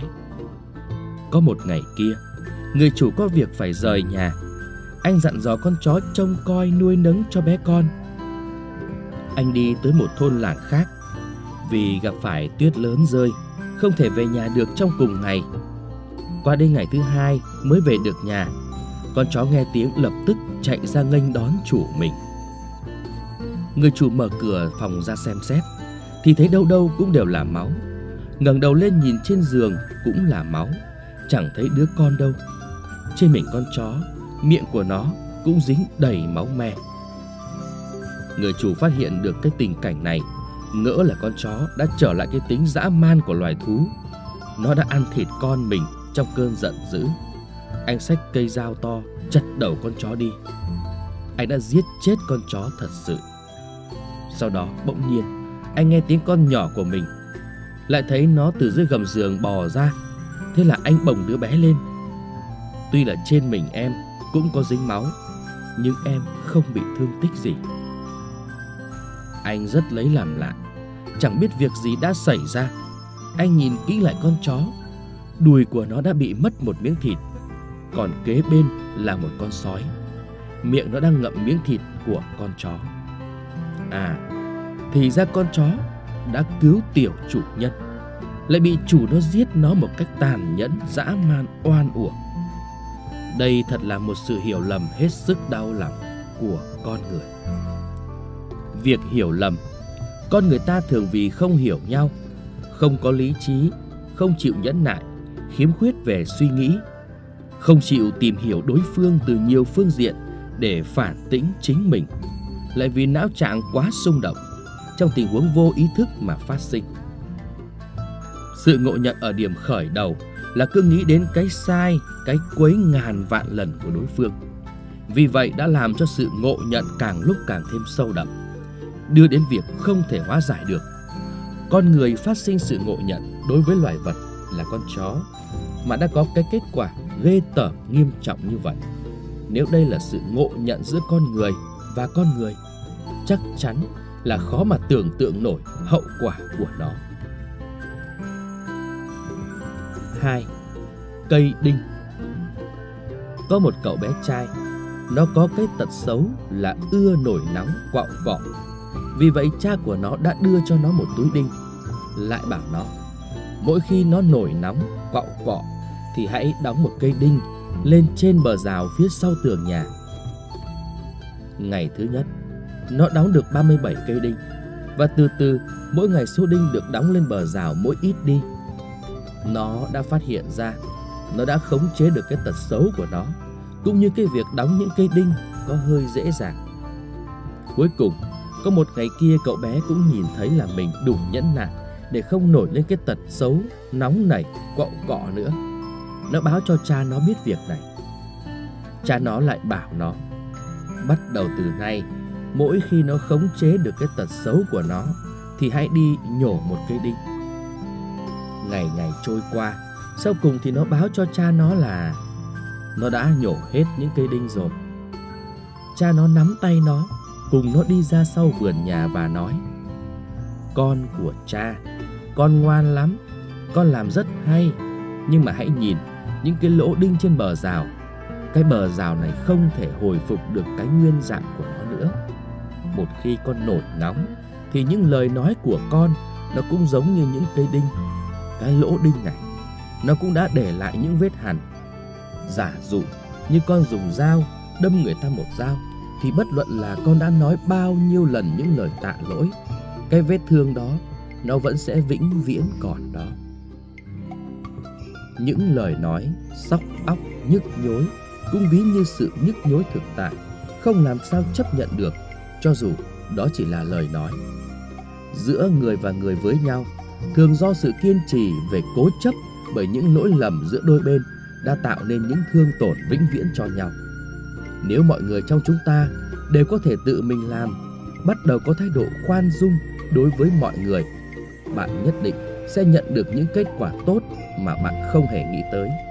Giúp mở cánh cửa sổ cho người ta cũng là để cho chính mình tìm thấy được một không gian hoàn chỉnh hơn. Thứ ba, xin hãy chậm xuống tay. Đại đa số các cộng sự viên đều rất phấn khởi vì ở khu làm việc này vừa đổi lại một viên quản đốc mới. Nghe nói ông này rất có khả năng, đặc biệt được đưa đến đây để chỉnh đốn nghiệp vụ và nhân sự. ấy thế mà cứ một ngày, rồi một ngày trôi qua, ông quản đốc mới này chẳng có làm gì hết. Mỗi ngày đều có những quà cáp được đưa vào văn phòng. Ông vẫn trốn luôn trong đó, ít khi nào chịu ra ngoài. Cái thành phần bất hảo ở khu vực này, hiện tại chúng lại càng lộng hành, tác oai tác quái dữ hơn. Ông ta đâu có phải là người có khả năng. Ông chỉ là một lão già tốt và nhu nhược, so với quản đốc trước còn dễ bị người ta ăn hiếp nhiều hơn. Bốn tháng trời trôi qua, đang trong tình trạng thất vọng đối với ông quản đốc hiền hòa mềm yếu này. Bỗng dưng ông ta diễn oai. Cái thành phần bất hảo kia đều bị ông bứng từng tên một. Cho về vườn đuổi gà, có những người có khả năng đều được ông cất nhắc cho thăng tiến. Xuống tay vừa nhanh, vừa chính xác. Đối với 4 tháng bảo thủ được biểu hiện vừa qua, nay ông rõ ràng là một nhân vật cứng rắn và cương quyết, lại hoàn toàn khác xưa. Trong tiệc liên hoan cuối năm, sau khi đã qua 3 tuần rượu, ông quản đốc mới bèn thổ lộ tâm tình.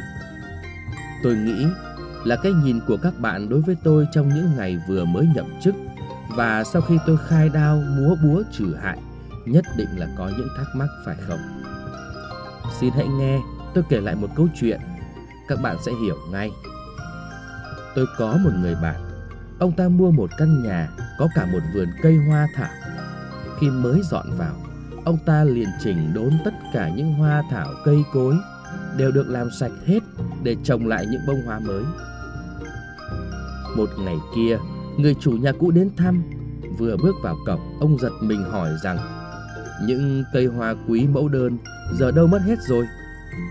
Bạn tôi bấy giờ mới hiểu ra là chính mình đã triệt hạ hết những cây mẫu đơn quý mà mình tưởng chúng là hoa rừng cỏ dại sau này ông ta lại mua thêm một căn nhà nữa tuy là vườn cây hoa cỏ tạp nhạp ông vẫn an bình bất động quả nhiên trong mùa đông cứ ngỡ là rừng cây cỏ dại thì mùa xuân lại nở hoa dày đặc xinh tươi trong những ngày xuân ngỡ là cỏ dại thì mùa hạ lại hiện ra những tấm thảm gấm hoa tươi mát.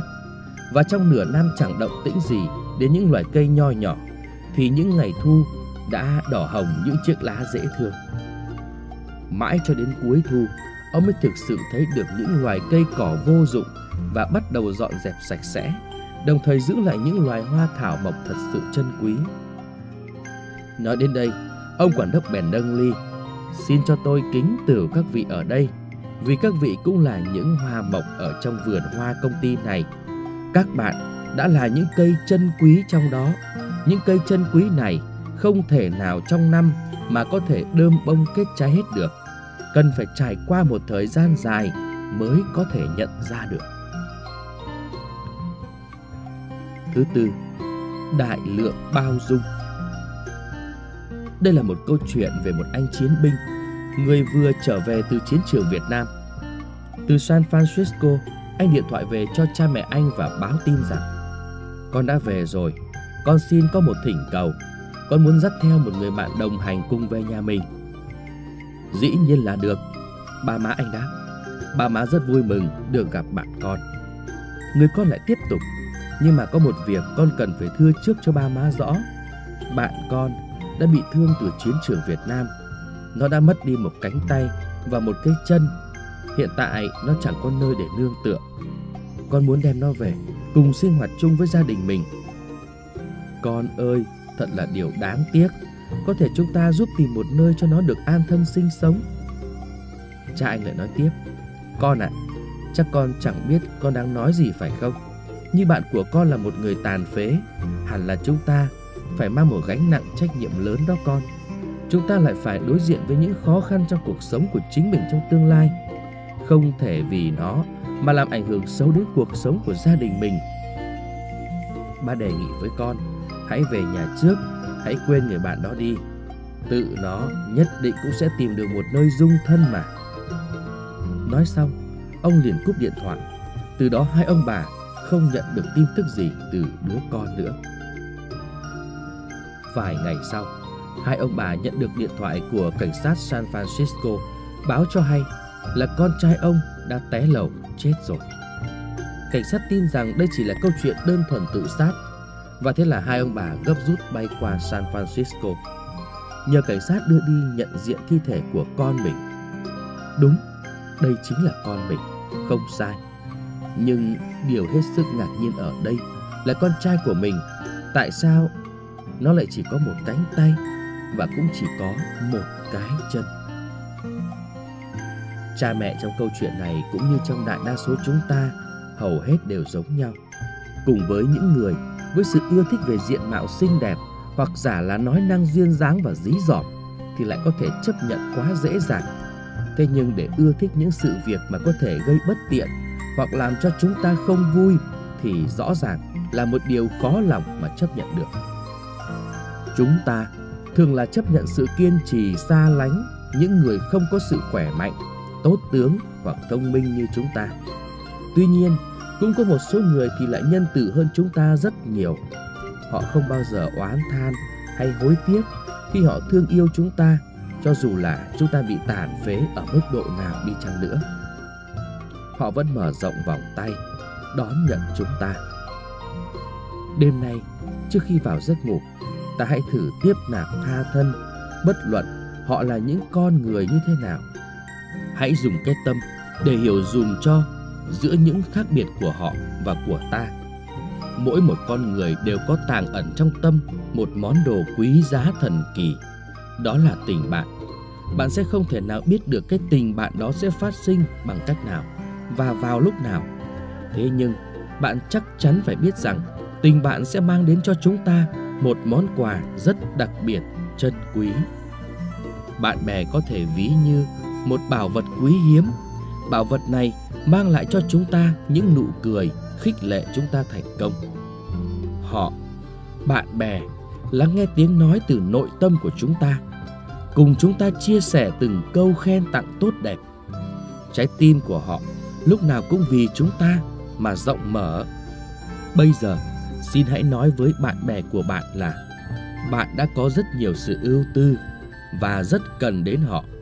Bạn không thể thiếu họ được. Hãy thử nghĩ xem. Này bạn, sau khi bạn đã coi xong những bài này, nhất định là bạn sẽ có một cái cảm nhận rất thấm thía phải không? Vậy thì trước khi có một sự phán đoán hoặc quyết định đối với bất cứ người nào, đầu tiên hãy nghĩ xem đây có thể là một sự hiểu lầm hoặc sai lầm. Kế đó là ta có cần phải đóng một cây đinh và nếu có thể thì xin hãy chậm xuống tay. Bởi vì lúc mà bạn có sự đại lượng bao dung đối với người khác, cũng tức là lúc mình đã đại lượng bao dung với chính mình.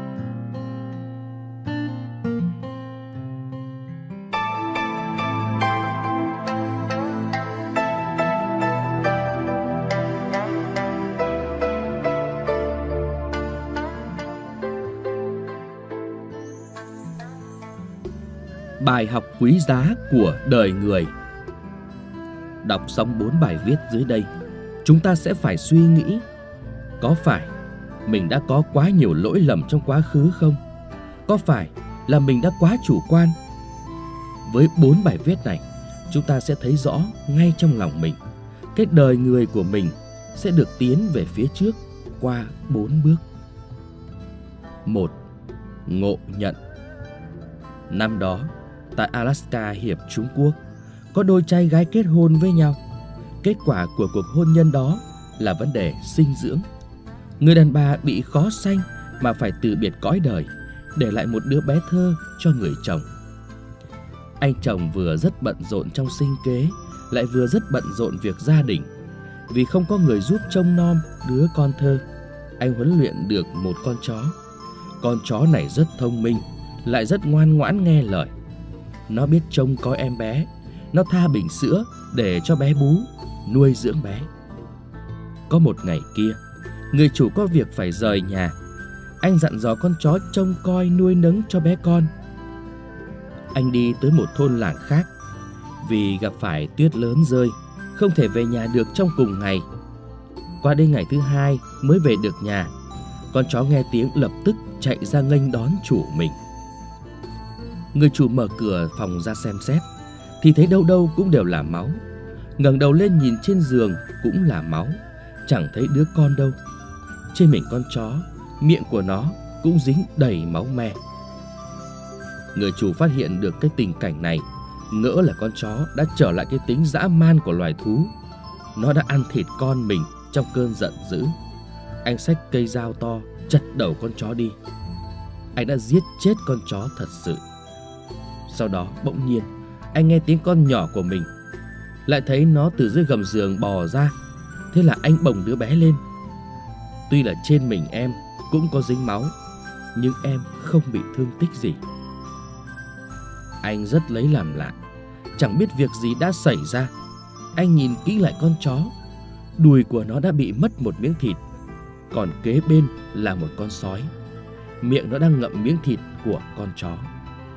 À, thì ra con chó đã cứu tiểu chủ nhân, lại bị chủ nó giết nó một cách tàn nhẫn, dã man, oan uổng. Đây thật là một sự hiểu lầm hết sức đau lòng của con người. Việc hiểu lầm, con người ta thường vì không hiểu nhau, không có lý trí, không chịu nhẫn nại, khiếm khuyết về suy nghĩ, không chịu tìm hiểu đối phương từ nhiều phương diện để phản tĩnh chính mình lại vì não trạng quá xung động trong tình huống vô ý thức mà phát sinh. Sự ngộ nhận ở điểm khởi đầu là cứ nghĩ đến cái sai, cái quấy ngàn vạn lần của đối phương. Vì vậy đã làm cho sự ngộ nhận càng lúc càng thêm sâu đậm, đưa đến việc không thể hóa giải được. Con người phát sinh sự ngộ nhận đối với loài vật là con chó mà đã có cái kết quả ghê tởm nghiêm trọng như vậy. Nếu đây là sự ngộ nhận giữa con người và con người chắc chắn là khó mà tưởng tượng nổi hậu quả của nó. 2. Cây đinh Có một cậu bé trai, nó có cái tật xấu là ưa nổi nóng quạo cọ. Vì vậy cha của nó đã đưa cho nó một túi đinh, lại bảo nó, mỗi khi nó nổi nóng quạo cọ thì hãy đóng một cây đinh lên trên bờ rào phía sau tường nhà. Ngày thứ nhất, nó đóng được 37 cây đinh và từ từ mỗi ngày số đinh được đóng lên bờ rào mỗi ít đi. Nó đã phát hiện ra nó đã khống chế được cái tật xấu của nó cũng như cái việc đóng những cây đinh có hơi dễ dàng. Cuối cùng, có một ngày kia cậu bé cũng nhìn thấy là mình đủ nhẫn nại để không nổi lên cái tật xấu nóng nảy quậu cọ nữa. Nó báo cho cha nó biết việc này. Cha nó lại bảo nó Bắt đầu từ nay mỗi khi nó khống chế được cái tật xấu của nó thì hãy đi nhổ một cây đinh. Ngày ngày trôi qua, sau cùng thì nó báo cho cha nó là nó đã nhổ hết những cây đinh rồi. Cha nó nắm tay nó, cùng nó đi ra sau vườn nhà và nói Con của cha, con ngoan lắm, con làm rất hay, nhưng mà hãy nhìn những cái lỗ đinh trên bờ rào. Cái bờ rào này không thể hồi phục được cái nguyên dạng của nó nữa một khi con nổi nóng thì những lời nói của con nó cũng giống như những cây đinh. Cái lỗ đinh này nó cũng đã để lại những vết hằn. Giả dụ như con dùng dao đâm người ta một dao thì bất luận là con đã nói bao nhiêu lần những lời tạ lỗi, cái vết thương đó nó vẫn sẽ vĩnh viễn còn đó. Những lời nói sóc óc nhức nhối cũng ví như sự nhức nhối thực tại, không làm sao chấp nhận được, cho dù đó chỉ là lời nói. Giữa người và người với nhau, thường do sự kiên trì về cố chấp bởi những lỗi lầm giữa đôi bên đã tạo nên những thương tổn vĩnh viễn cho nhau.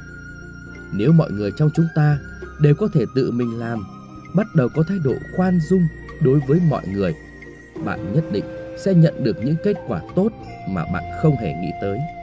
Giúp mở cánh cửa sổ cho người ta cũng là để cho chính mình tìm thấy được một không gian hoàn chỉnh hơn. Thứ ba, xin hãy chậm xuống tay. Đại đa số các cộng sự viên đều rất phấn khởi vì ở khu làm việc này vừa đổi lại một viên quản đốc mới. Nghe nói ông này rất có khả năng, đặc biệt được đưa đến đây để chỉnh đốn nghiệp vụ và nhân sự. ấy thế mà cứ một ngày, rồi một ngày trôi qua, ông quản đốc mới này chẳng có làm gì hết. Mỗi ngày đều có những quà cáp được đưa vào văn phòng. Ông vẫn trốn luôn trong đó, ít khi nào chịu ra ngoài. Cái thành phần bất hảo ở khu vực này, hiện tại chúng lại càng lộng hành, tác quái tác quái dữ hơn. Ông ta đâu có phải là người có khả năng.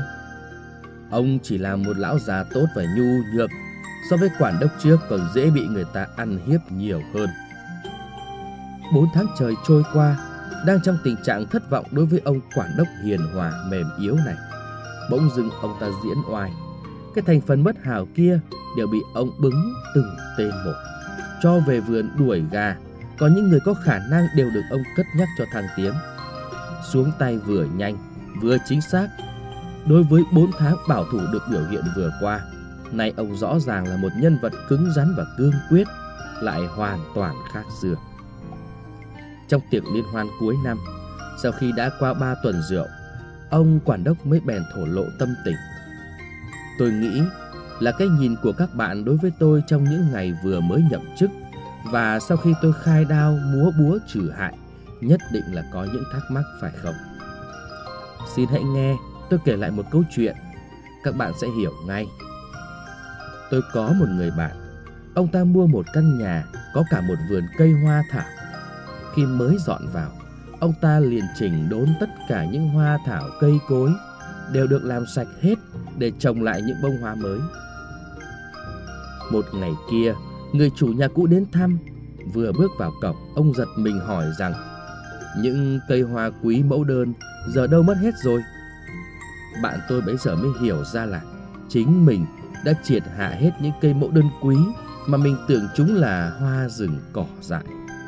Sau này, ông ta lại mua thêm một căn nhà nữa. Tuy là vườn cây hoa cỏ tạp nhạp, ông vẫn án bình bất động. Quả nhiên, trong mùa đông, cứ ngỡ là rừng cây cỏ dại, thì mùa xuân lại nở hoa dày đặc xinh tươi. Trong những ngày xuân ngỡ là cỏ dại, thì mùa hạ lại hiện ra những tấm thảm gấm hoa tươi mát. Và trong nửa năm chẳng động tĩnh gì đến những loài cây nho nhỏ, thì những ngày thu đã đỏ hồng những chiếc lá dễ thương. Mãi cho đến cuối thu, ông mới thực sự thấy được những loài cây cỏ vô dụng và bắt đầu dọn dẹp sạch sẽ, đồng thời giữ lại những loài hoa thảo mộc thật sự chân quý. Nói đến đây, ông quản đốc bèn nâng ly, xin cho tôi kính từ các vị ở đây vì các vị cũng là những hoa mộc ở trong vườn hoa công ty này. Các bạn đã là những cây chân quý trong đó. Những cây chân quý này không thể nào trong năm mà có thể đơm bông kết trái hết được. Cần phải trải qua một thời gian dài mới có thể nhận ra được. Thứ tư, đại lượng bao dung. Đây là một câu chuyện về một anh chiến binh người vừa trở về từ chiến trường Việt Nam. Từ San Francisco, anh điện thoại về cho cha mẹ anh và báo tin rằng Con đã về rồi, con xin có một thỉnh cầu. Con muốn dắt theo một người bạn đồng hành cùng về nhà mình. Dĩ nhiên là được, ba má anh đáp. Ba má rất vui mừng được gặp bạn con. Người con lại tiếp tục. Nhưng mà có một việc con cần phải thưa trước cho ba má rõ. Bạn con đã bị thương từ chiến trường Việt Nam. Nó đã mất đi một cánh tay và một cái chân. Hiện tại nó chẳng có nơi để nương tựa. Con muốn đem nó về cùng sinh hoạt chung với gia đình mình. Con ơi, thật là điều đáng tiếc. Có thể chúng ta giúp tìm một nơi cho nó được an thân sinh sống. Cha anh lại nói tiếp. Con ạ, à, chắc con chẳng biết con đang nói gì phải không? Như bạn của con là một người tàn phế, hẳn là chúng ta phải mang một gánh nặng trách nhiệm lớn đó con.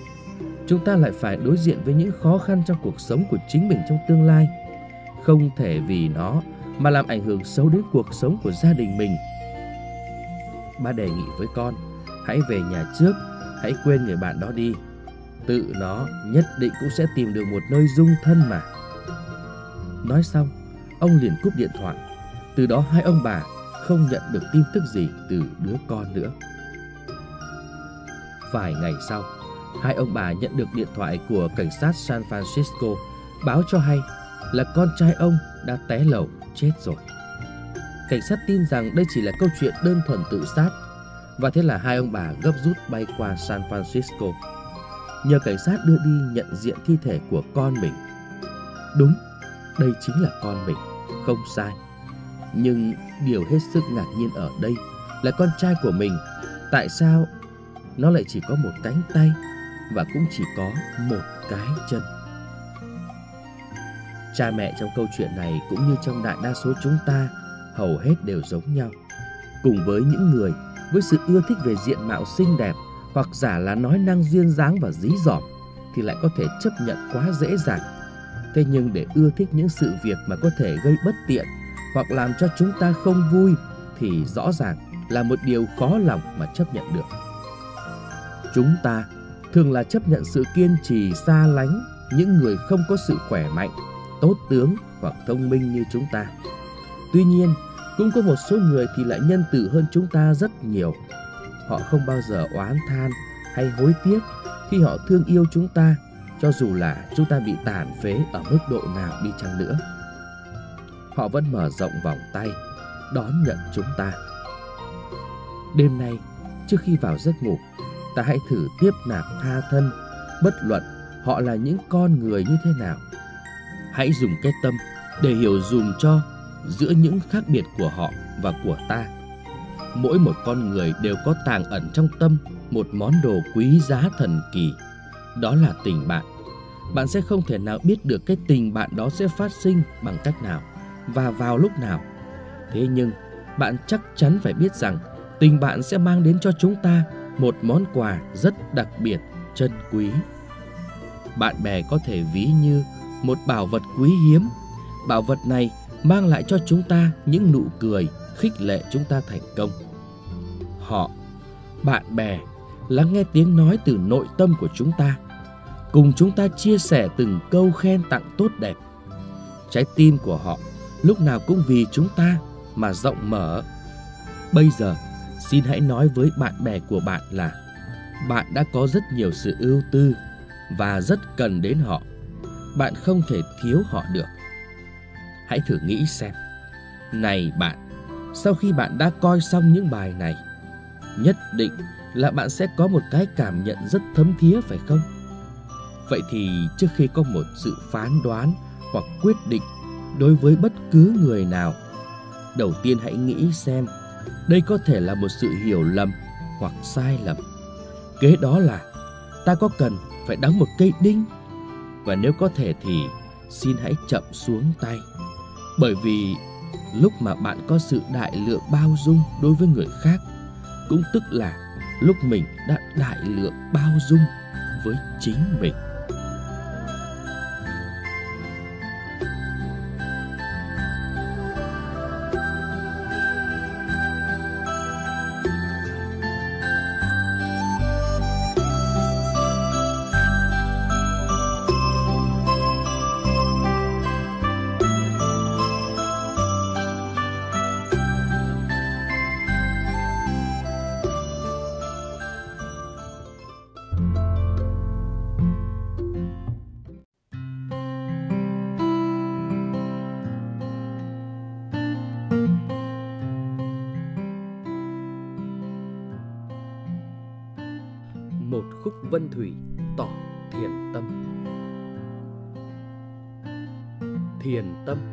Là một bình trà trong dưới nắng chiều, là một cây bồ đề trong đồng nội xanh non, là một luồng sáng trong những tháng năm như nước, là một khúc nhạc nền trong vở kịch nhân sinh.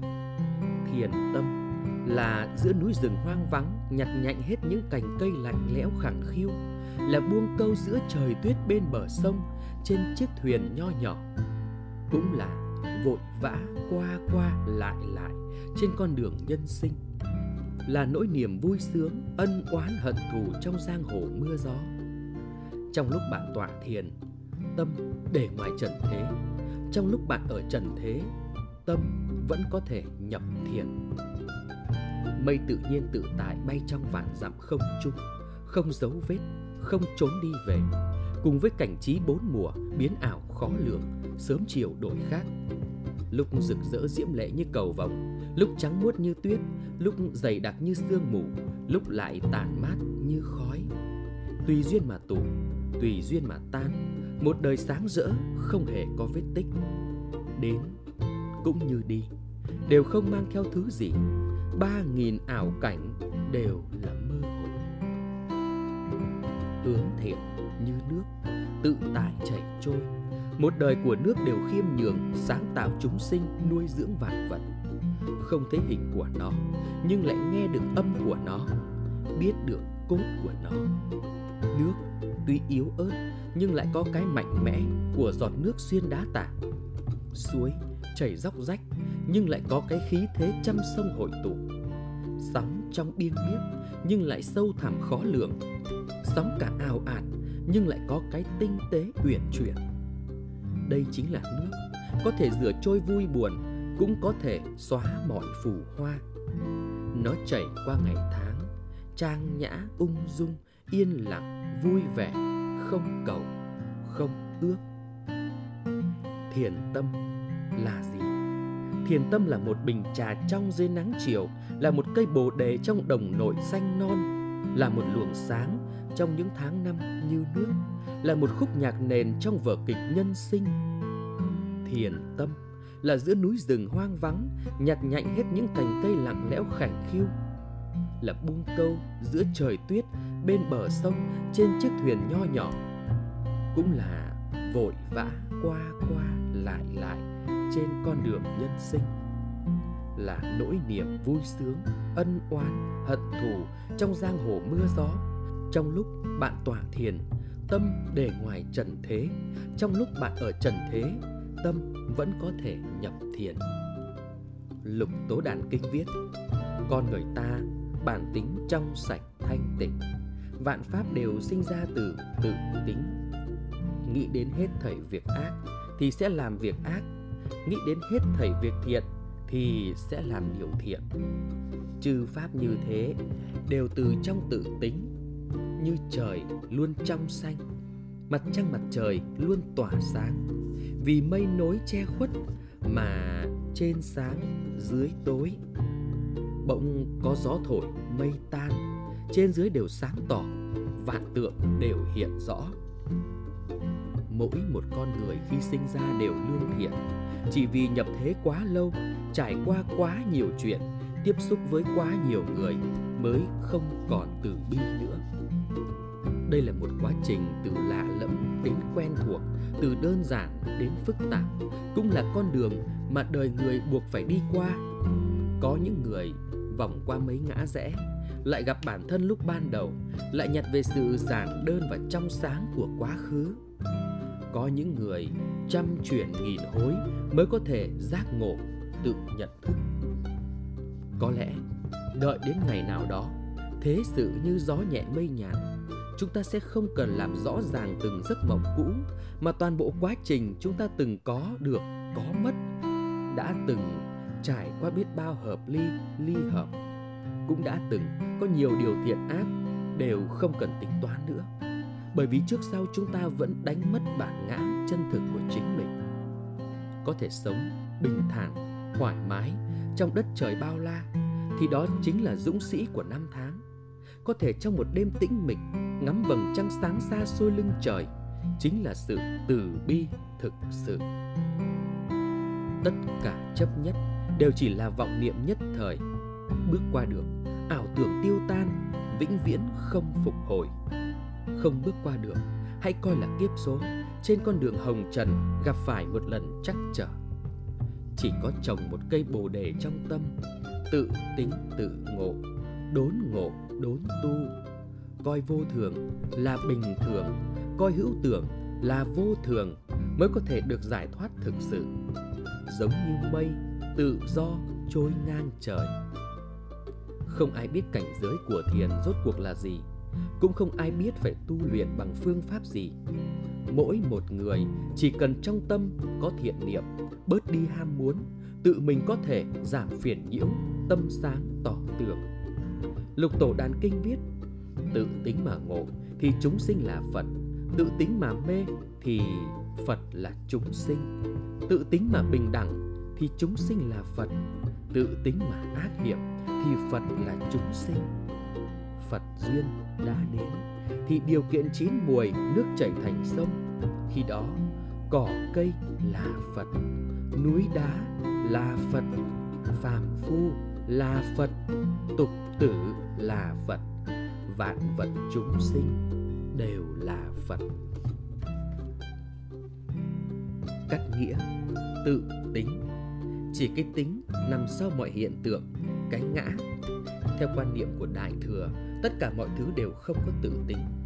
Vô ngã, tức là không có một cái gì chắc thật. Riêng biệt, đứng đằng sau các trình hiện.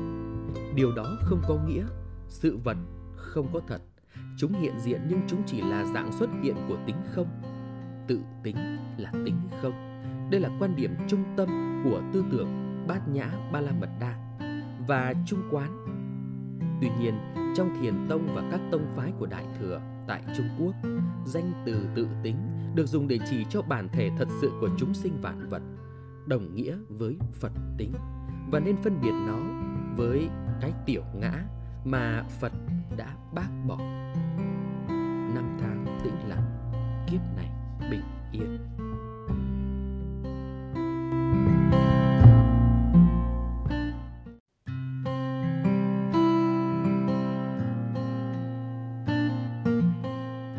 Nhân sinh như một bình thiền trà. Ngày tháng như sen, bình dị là tao nhã.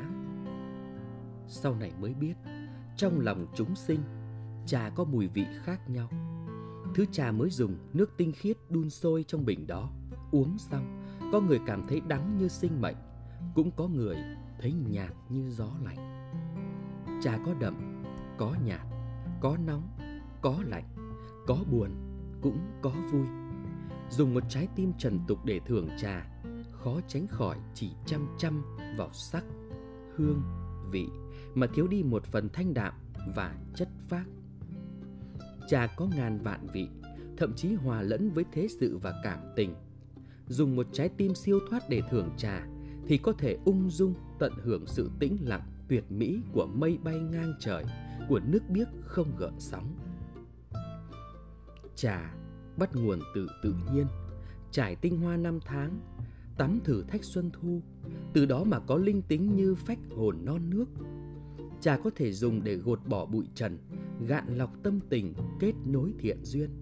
Cho nên, người biết cách thưởng trà cũng là một người tình nguyện để bản thân sống một cách giản đơn và thuần khiết. Hãy tin rằng, thiền là một cảnh ý. Có những người dùng cả đời cũng không thể rũ bỏ chấp niệm, ngộ được bồ đề, mà có những người chỉ dùng thời khắc của một ly trà cũng có thể bước ra từ vạn điều hỗn tạp trở nên tinh khiết như hoa sen. Đời người có bảy nỗi khổ. Chúng sinh lưu lạc trong nhân gian, nếm hết mọi đắng cay, đổi lấy vị ngọt ngào, phồn hoa ba ngàn, nhưng cuối cùng đậu lại trần ai, giống như màn đêm chút bỏ lớp trang sức của ban ngày, trầm tĩnh mà yên ắng. Thời gian trôi qua như một cái búng tay, năm nào còn quan tâm được mất, tính toán bại thành giờ đều đã thành khói mây qua mắt bất cứ khi nào bờ bên kia đều chỉ cách một bước chân lạc lối biết quay lại trời sẽ quang đất lại rộng dưới chân mình tâm kinh viết vô quải ngại cố, vô hữu khủng bố, viễn ly điên đảo, mộng tưởng. Nhất thiết tùy duyên, nhất sinh tùy duyên, phương đắc tự tại. Tức là tâm không uế chướng nên không sợ hãi vượt khỏi sai lầm. Tất cả tùy duyên, một đời tùy duyên mới được tự tại. Một người ngoan cố níu giữ cả đời không buông, không thích hợp tu hành. Một người si mê nhân quả cũng không thích hợp tu hành. Trà có Phật tính, giống như mây in bóng nước, vài chén trôi xuống ruột, đầu óc liền thảnh thơi. Cho nên người ta tu hành thường thích cả ngày chìm đắm trong trà, vứt bỏ tạp niệm, chứng ngộ tâm bồ đề. Trời đất mênh mông, chúng ta như cọng cỏ, không khiến bản thân kinh động thế giới, cũng không để thế giới kinh động bản thân. Khi con người chào đời, vốn chẳng có hành lý, cứ đi thêm một đoạn đường lại mang thêm một tay nải, mà chúng ta gói ghém thế tục thế nào để có thể chuyển thành hành lý thiền. Chỉ có dùng một trái tim thanh tịnh, nhìn ngàn vạn thế thái nhân tình mới có thể xóa bỏ định kiến, vui vẻ an nhiên. Chả có bốn đức, từ bi, hỷ xả. Cái gọi là vân thủy thiền tâm, tức là trong một ly trà trong thường được chân ý, có sinh, ắt có tử, có tụ, ắt có tán, có tươi, ắt có héo. Nên biết trong bi thương sẽ có hạnh phúc, trong mất ắt có được một người từ bi với chính mình mới có thể từ bi với vạn vật. Thời gian như nước, phẳng lặng là tươi đẹp. Ngày tháng như sen, bình dị là tao nhã. Thưởng trà cũng là tu thiền. Cho dù là hồng trần huyên náo hay núi non tĩnh lặng, đều có thể trở thành đạo tràng tu hành. Đánh đuổi phiền nhiễu, không bi quan, không trốn tránh. Đó là một cách sống giản đơn, tự tại an nhiên. Cho dù là một trái tim chật hẹp, cũng có thể chuyên trở vạn vật khởi diệt. Tất cả tình duyên trên thế gian đều có số kiếp cả. Kẻ có tình chưa chắc có duyên, kẻ có duyên chưa chắc có tình. Tùy duyên là an, có thể ngộ đạo. Nước trà rửa tâm tâm như gương sáng. Một người chỉ cần nhìn rõ bản thân là có thể nhận biết thế giới vô thượng khi ý loạn tỉnh mê. Đừng để đến lúc hoảng loạn, tĩnh tâm ngồi thiền, ngày mai sẽ như hẹn mà đến. Hoa xuân vẫn đẹp như xưa, trăng thu vẫn tròn như thế. Kinh kim cương viết, quá khứ tâm bất khả đắc, hiện tại tâm bất khả đắc, vị lai tâm bất khả đắc. Tức là, tâm quá khứ không thể có, tâm hiện tại không thể có tâm tương lai cũng không thể có. Chúng ta không nên vì một bi kịch định mệnh mà lựa chọn đau thương, nhưng cũng không thể vì sự việc viên mãn của tương lai mà bỏ việc tu hành. Thường trà là để tu tâm, hiểu thấu thiền ý trong tịnh thủy, không bụi trần, để chúng ta không bị mê hoặc, tránh khỏi sự trôi giạt vô nghĩa kia, kịp thời đến bến bờ thanh tịnh. Thưởng trà có thể khiến người ta tha thứ lỗi lầm, có được sự thanh thản trong mỗi ly trà. Đời người thực sự hoàn mỹ khi chừa lại khoảng trống, khoảng trống tức là không minh mà Phật gia nhắc tới. Nhân gian là một sân khấu thể hiện cái tôi tốt nhất. Nếu như có một ngày kịch đến hồi kết, một khi đã siêu thoát, hãy buông bỏ tất cả, đừng như bị đẩy vào ngõ cụt. Phải tin rằng khi không có lựa chọn khác sẽ có lựa chọn tốt nhất.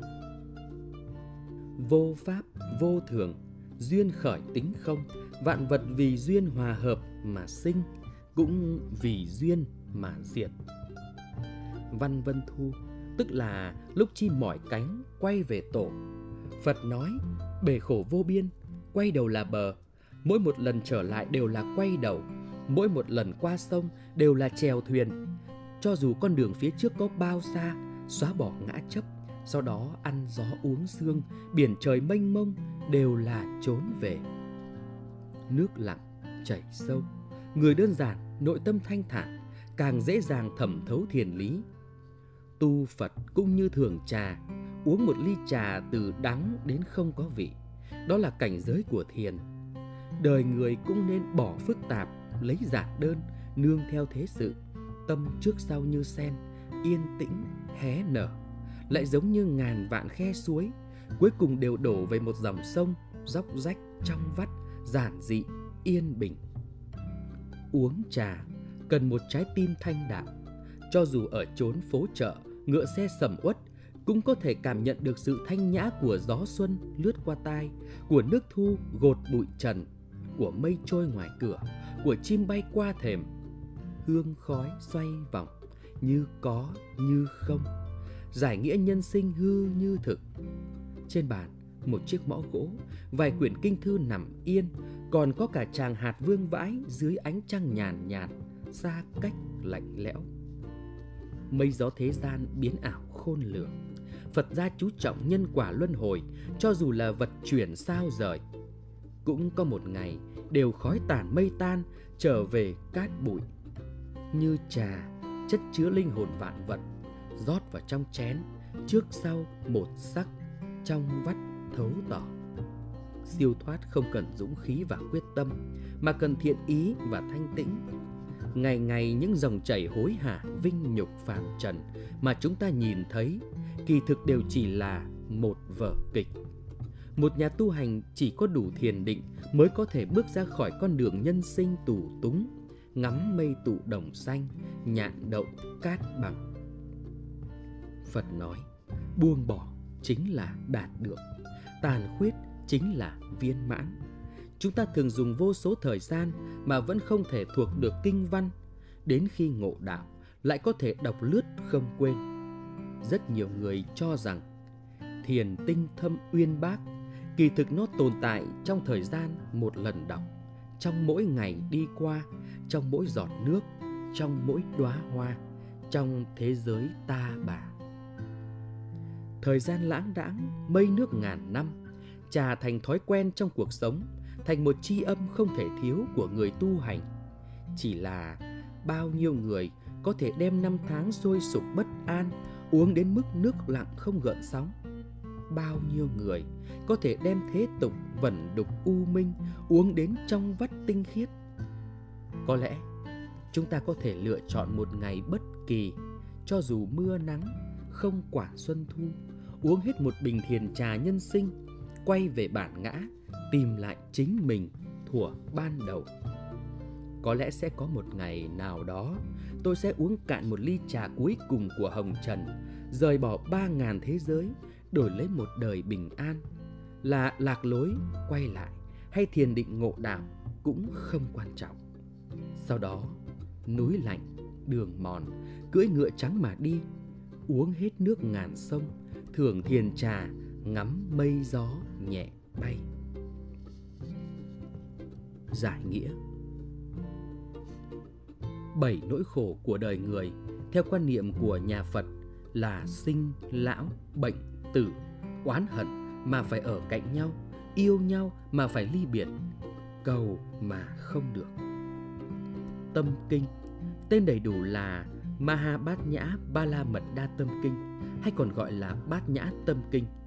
Đây là kinh ngắn nhất, chỉ có khoảng 260 chữ của Phật giáo Đại Thừa và Thiền Tông khởi diệt thuật ngữ phật giáo chỉ nhân duyên hòa hợp mà sinh ra và vì duyên hết mà tiêu diệt.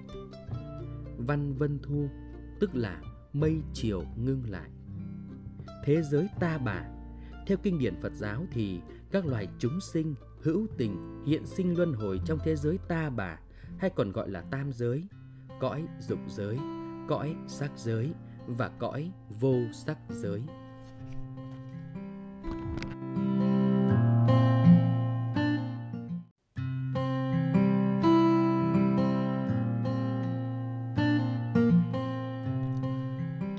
Lão Tử nói rằng hạnh phúc chính là sự đơn giản, tự nhiên.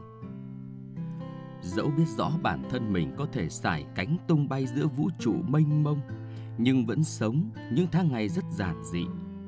Người rộng rãi, khoáng đạt, thâm sâu và bao la như thung lũng thì tâm ắt rộng lớn, tự do, tự tại.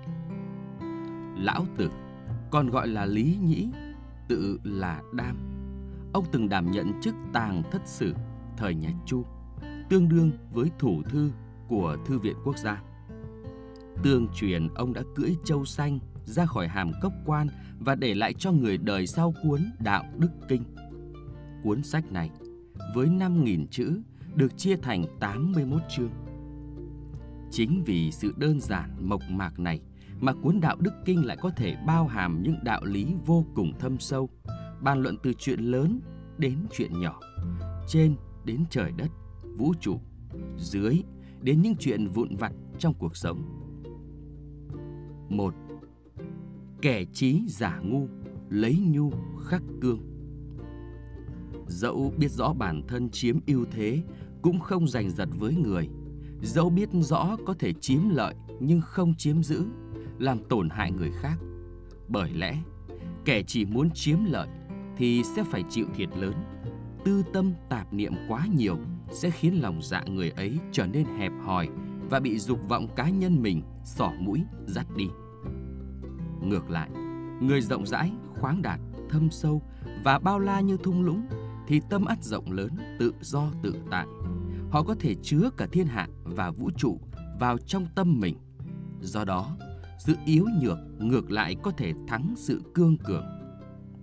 Lão Tử cho rằng, thượng thiện nhược thủy, người thiện vào bậc cao, có đức cao thì như nước.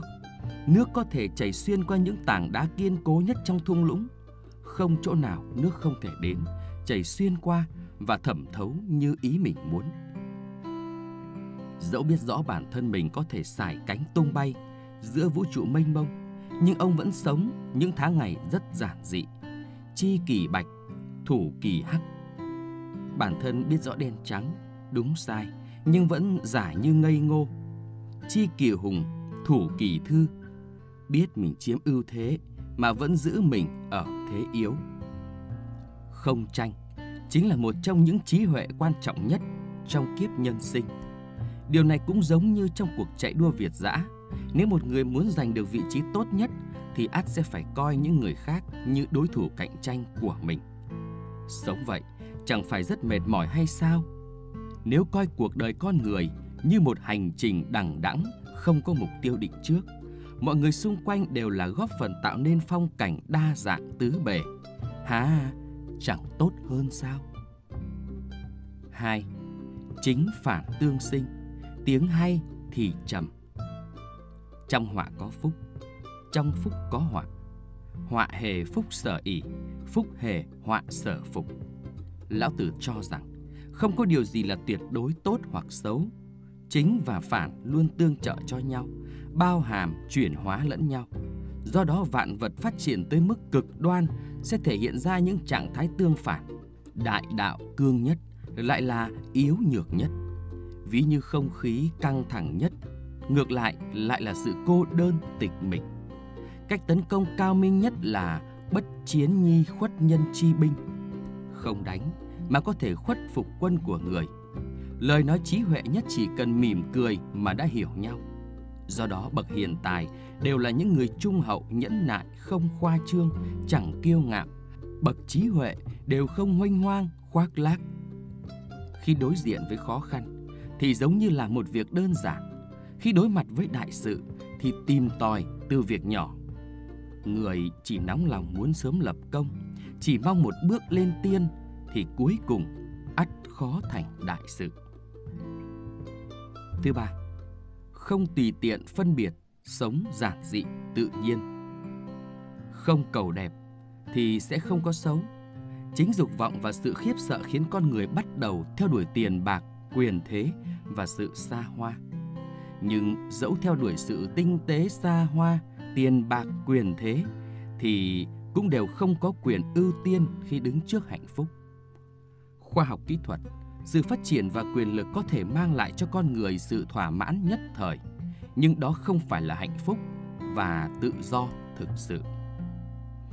Khi đối diện với các sự vật, sự việc mà càng so đo thiệt hơn, thì bạn càng bị giới hạn, tâm càng trở nên cố chấp. Con người sinh ra là để sống một cuộc sống tự do và hạnh phúc, chứ không phải để trở thành kẻ nô lệ trong sự phiền não và thống khổ khôn cùng lão tử cho rằng hạnh phúc chân chính vốn ẩn chứa trong một tâm thái bình hòa, đơn giản, tự nhiên, biết đủ là vui.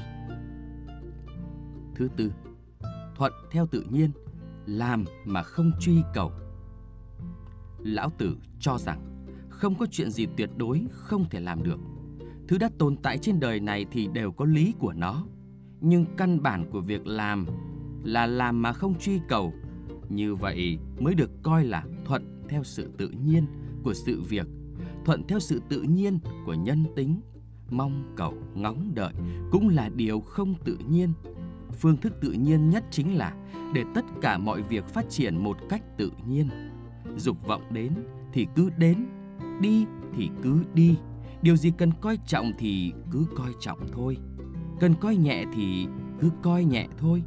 Điều gì cũng có thể làm, nhưng không được làm vì cố tình muốn truy cầu điều gì đó. Thứ năm, trí huệ của sự phủ định. Trí huệ chân chính luôn luân chuyển và linh hoạt và không thể biểu đạt bằng lời. So với tư tưởng của các nhà nho thì đạo gia lại tôn sùng trí huệ của sự phủ định. Khổng tử nói: Quân quân, thần thần, phụ phụ, tử tử. Vua ra vua, tôi ra tôi, cha ra cha, con ra con.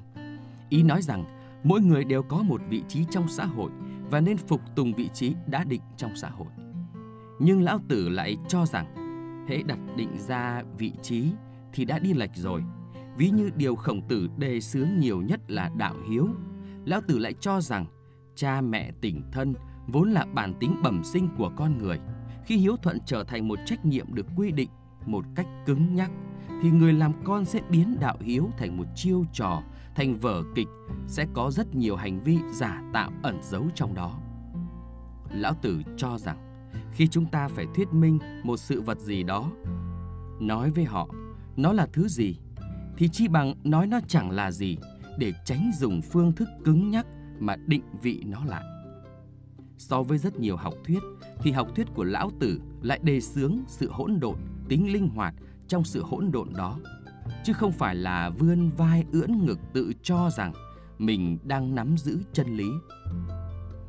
Khi chúng ta không dùng trí huệ và những truy cầu của bản thân để suy xét, đánh giá hay giới hạn con người, mà thuận theo an bài của tự nhiên, đối đãi với tâm thái bình thản, khi đó cuộc sống sẽ trở nên thật đơn giản và tự tại.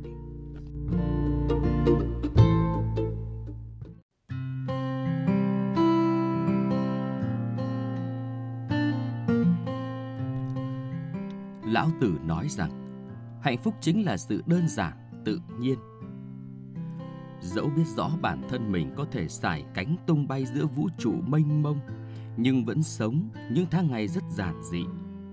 Người rộng rãi, khoáng đạt, thâm sâu và bao la như thung lũng thì tâm ắt rộng lớn, tự do, tự tại. Lão Tử còn gọi là Lý Nhĩ, tự là Đam. Ông từng đảm nhận chức tàng thất sử thời nhà Chu, tương đương với thủ thư của Thư viện Quốc gia. Tương truyền ông đã cưỡi châu xanh ra khỏi hàm cốc quan và để lại cho người đời sau cuốn Đạo Đức Kinh. Cuốn sách này với 5.000 chữ được chia thành 81 chương. Chính vì sự đơn giản mộc mạc này mà cuốn Đạo Đức Kinh lại có thể bao hàm những đạo lý vô cùng thâm sâu, bàn luận từ chuyện lớn đến chuyện nhỏ, trên đến trời đất, vũ trụ, dưới đến những chuyện vụn vặt trong cuộc sống. Một, Kẻ trí giả ngu, lấy nhu khắc cương. Dẫu biết rõ bản thân chiếm ưu thế cũng không giành giật với người. Dẫu biết rõ có thể chiếm lợi nhưng không chiếm giữ, làm tổn hại người khác. Bởi lẽ, kẻ chỉ muốn chiếm lợi thì sẽ phải chịu thiệt lớn. Tư tâm tạp niệm quá nhiều sẽ khiến lòng dạ người ấy trở nên hẹp hòi và bị dục vọng cá nhân mình sỏ mũi dắt đi. Ngược lại, người rộng rãi, khoáng đạt, thâm sâu và bao la như thung lũng thì tâm ắt rộng lớn, tự do tự tại. Họ có thể chứa cả thiên hạ và vũ trụ vào trong tâm mình. Do đó, Sự yếu nhược ngược lại có thể thắng sự cương cường. Lão Tử cho rằng thượng thiện nhược thủy, người thiện vào bậc cao, có đức cao thì như nước. Nước có thể chảy xuyên qua những tảng đá kiên cố nhất trong thung lũng, không chỗ nào nước không thể đến, chảy xuyên qua và thẩm thấu như ý mình muốn. Dẫu biết rõ bản thân mình có thể xải cánh tung bay giữa vũ trụ mênh mông, nhưng ông vẫn sống những tháng ngày rất giản dị. Chi kỳ bạch, thủ kỳ hắc. Bản thân biết rõ đen trắng, đúng sai, nhưng vẫn giả như ngây ngô. Chi kỳ hùng, thủ kỳ thư. Biết mình chiếm ưu thế mà vẫn giữ mình ở thế yếu. Không tranh chính là một trong những trí huệ quan trọng nhất trong kiếp nhân sinh. Điều này cũng giống như trong cuộc chạy đua Việt dã. Nếu một người muốn giành được vị trí tốt nhất thì ắt sẽ phải coi những người khác như đối thủ cạnh tranh của mình. Sống vậy chẳng phải rất mệt mỏi hay sao? Nếu coi cuộc đời con người như một hành trình đằng đẵng không có mục tiêu định trước, mọi người xung quanh đều là góp phần tạo nên phong cảnh đa dạng tứ bề. Hả, chẳng tốt hơn sao? 2. Chính phản tương sinh, tiếng hay thì trầm. Trong họa có phúc, trong phúc có họa. Họa hề phúc sở ỉ, phúc hề họa sở phục.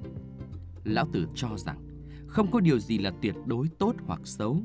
Chính và phản luôn tương trợ cho nhau, bao hàm, chuyển hóa lẫn nhau. Do đó vạn vật phát triển tới mức cực đoan sẽ thể hiện ra những trạng thái tương phản. Đại đạo cương nhất lại là yếu nhược nhất. Ví như không khí căng thẳng nhất, ngược lại lại là sự cô đơn tịch mịch. Cách tấn công cao minh nhất là bất chiến nhi khuất nhân chi binh. Không đánh mà có thể khuất phục quân của người. Lời nói trí huệ nhất chỉ cần mỉm cười mà đã hiểu nhau. Do đó bậc hiền tài đều là những người trung hậu nhẫn nại không khoa trương, chẳng kiêu ngạo. Bậc trí huệ đều không hoanh hoang, khoác lác.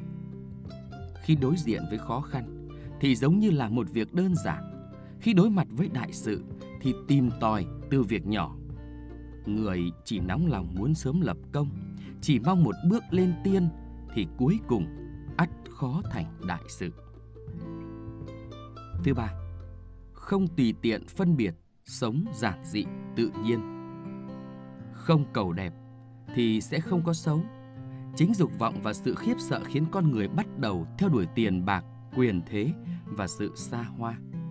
Nhưng dẫu theo đuổi sự tinh tế xa hoa, tiền bạc, quyền thế thì cũng đều không có quyền ưu tiên khi đứng trước hạnh phúc. Khoa học kỹ thuật sự phát triển và quyền lực có thể mang lại cho con người sự thỏa mãn nhất thời nhưng đó không phải là hạnh phúc và tự do thực sự khi đối diện với các sự vật sự việc mà càng so đo thiệt hơn thì bạn càng bị giới hạn tâm càng trở nên cố chấp con người sinh ra là để sống một cuộc sống tự do và hạnh phúc chứ không phải để trở thành kẻ nô lệ trong sự phiền não và thống khổ khôn cùng lão tử cho rằng hạnh phúc chân chính vốn ẩn chứa trong một tâm thái bình hòa, đơn giản, tự nhiên, biết đủ là vui. Thứ tư, thuận theo tự nhiên, làm mà không truy cầu. Lão Tử cho rằng không có chuyện gì tuyệt đối không thể làm được. Thứ đã tồn tại trên đời này thì đều có lý của nó.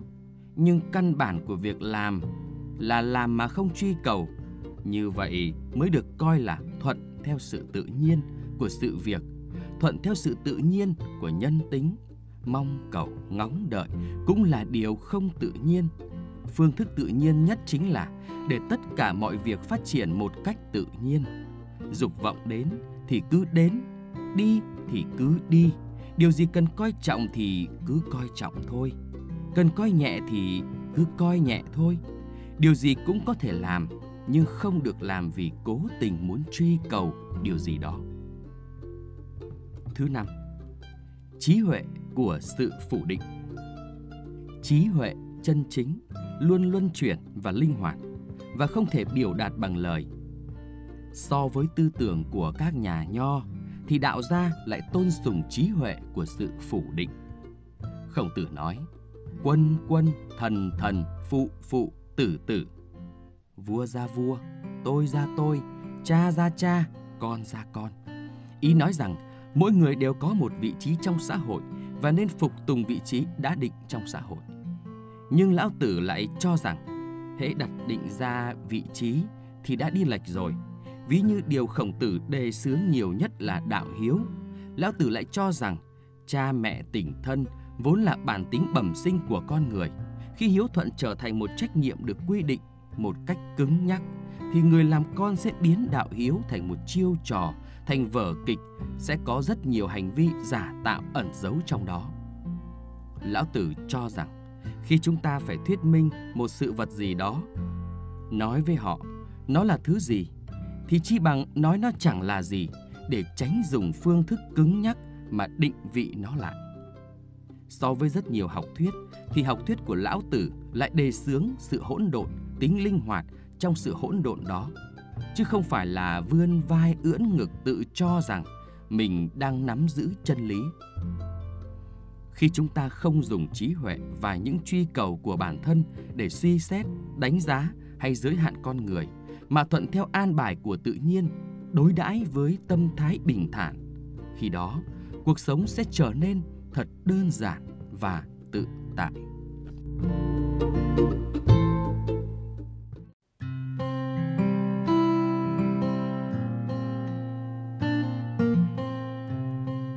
Hai chuyện Phật giáo về phong thủy khiến người nghe thức tỉnh.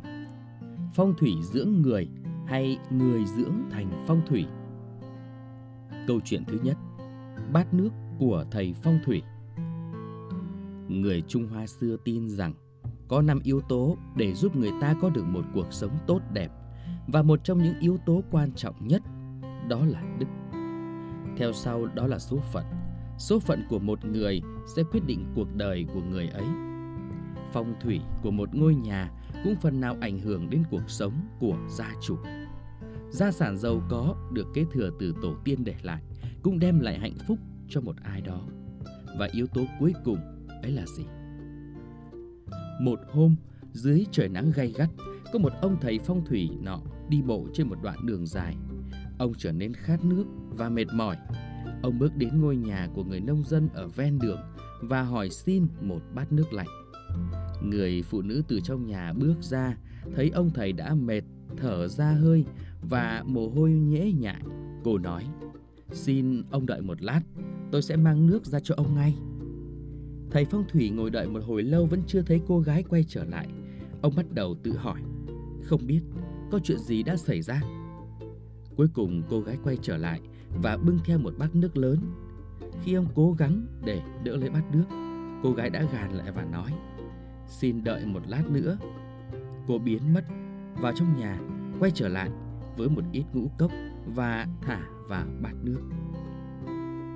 Thầy phong thủy khi này trong lòng khó chịu thầm nghĩ, Cô ta thật là một người phụ nữ xấu xa, Ta khát và chỉ xin có một bát nước, Nhưng cô ta phải mất cả một lúc lâu mới đem ra.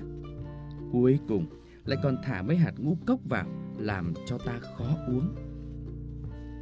Uống xong, Ông quay trở lại tiếp tục cuộc hành trình của mình. Trên đường ông đi qua một mảnh đất mà theo ông thấy nó sẽ mang lại vận rủi cho bất kỳ ai chọn sống ở đây. Ông nảy ra một ý tưởng. Ông quay lại ngôi nhà của người phụ nữ nọ và bảo với cô: "Tôi thấy một mảnh đất tốt sẽ mang phước lành cho bất kỳ ai đến ở, để tỏ lòng biết ơn, tôi sẽ chỉ nó cho cô." Ông thầy đưa cô gái đến vùng đất và nói: "Cô nên xây một căn nhà ở đây và nó sẽ mang lại may mắn cho cô." Cô gái trả lời, Thật may mắn, Chúng tôi đang cần xây dựng một căn nhà mới. Chúng tôi sẽ xây nó theo đề nghị của ông. Vài năm sau, Thầy phong thủy trở lại con đường ngày trước, Ông đã dẫn người phụ nữ đến Và ông vô cùng ngạc nhiên. Ông thấy trên mảnh đất ấy bây giờ Là một ngôi nhà lớn Và phía sau là một trang trại với đủ loại gia súc. Ông cố nhìn kỹ lại Để xác định chắc chắn rồi tự hỏi làm sao cái vùng đất ấy lại có thể mang đến may mắn cho cô ta? Khi cô gái nhận ra ông thầy, cô chạy đến chào hỏi ông và vui vẻ nói: "Cảm ơn ông đã chỉ cho tôi khu đất này. Trước khi đến đây, chúng tôi không có gì, nhưng may mắn đã đến với chúng tôi. Thoáng chút bối rối, ông thầy nói. Tôi xin lỗi khi phải nói thật điều này, nhưng thực sự tôi đã nghĩ rằng vùng đất này sẽ mang đến sự kém may mắn cho cô. Tôi chỉ nó cho cô, chỉ vì tôi nghĩ cô đáng bị trừng phạt vì đã đối xử tồi tệ với tôi. Cô gái ngạc nhiên khi nghe thấy điều này và hỏi lại, tôi đã đối xử tệ với ông ư? Ông thầy trả lời, tôi đã ngồi đợi rất lâu cô mới bưng bát nước nhưng không những thế cô lại còn bỏ thêm vài hạt ngũ cốc vào đó nữa. Tôi rất xin lỗi thầy, nhưng điều đó không có nghĩa là tôi đối xử tệ với ông. Khi tôi thấy thầy đang khát nước và nóng, tôi nghĩ rằng ông không nên uống nước lạnh vội vàng.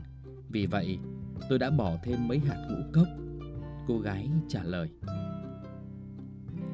Nghe xong những lời này, thầy phong thủy lặng người đi Cô gái đó có một trái tim thật nhân từ. Cô đã cố gắng giúp ông tránh được bệnh tật. Cô ấy sẽ luôn được chúc phúc và được bảo vệ bởi các vị thần. Số phận của cô không thể bị ảnh hưởng bởi ý định xấu xa của ông, cũng như mảnh đất xấu. Câu chuyện thứ hai Người dưỡng thành phong thủy Có câu chuyện kể về một gia chủ nọ Mời thầy phong thủy đến để xem long mạch trên đường dẫn thầy phong thủy tới khu phần mộ của nhà mình, anh ta bỗng nói: "Hay là chúng ta quay về đi. Tôi thấy chim chóc bay tán loạn thế kia, chắc hẳn là lũ trẻ trong làng đang trèo lên cây hạnh nhân hái trộm quả rồi. Nếu thấy có người đi qua, thế nào chúng cũng hoảng hốt bỏ chạy. Chẳng may đứa trẻ nào ngã xuống có mệnh hệ gì thì thật là nguy hiểm." Anh ta vừa dứt lời, thầy phong thủy đã gật gù tâm đắc. Nghe anh nói vậy tôi biết là không cần phải xem phong thủy nhà anh nữa. Anh biết lo nghĩ cho người khác như vậy thì dẫu có làm gì cũng đều sẽ thuận buồm xuôi gió. Biết nghĩ cho người khác và phong thủy gia trạch thì có liên quan gì đến nhau? Trong lòng anh ta thấy khó hiểu bèn hỏi lại. Thầy phong thủy trả lời. Anh không biết sao, phong thủy lớn nhất của đời người chính là nhân phẩm lời bình. Hai câu chuyện trên cho chúng ta biết rằng phong thủy quan trọng nhất của đời người không nằm ở gia trạch, thế đất hay mộ phần tổ tiên mà nằm ở tâm tính của mỗi người. Một người luôn hành thiện tích đức thì dẫu sống ở nơi phong thủy không thuận lợi cũng có thể chuyển biến thành tốt. Còn người lòng dạ hẹp hòi xấu xa thì dẫu có địa thế tốt cũng sẽ tự mình phá hỏng. Có người nói rằng ai cũng biết phong thủy dưỡng người nhưng lại không biết rằng con người mới dưỡng thành phong thủy. Ý là như vậy.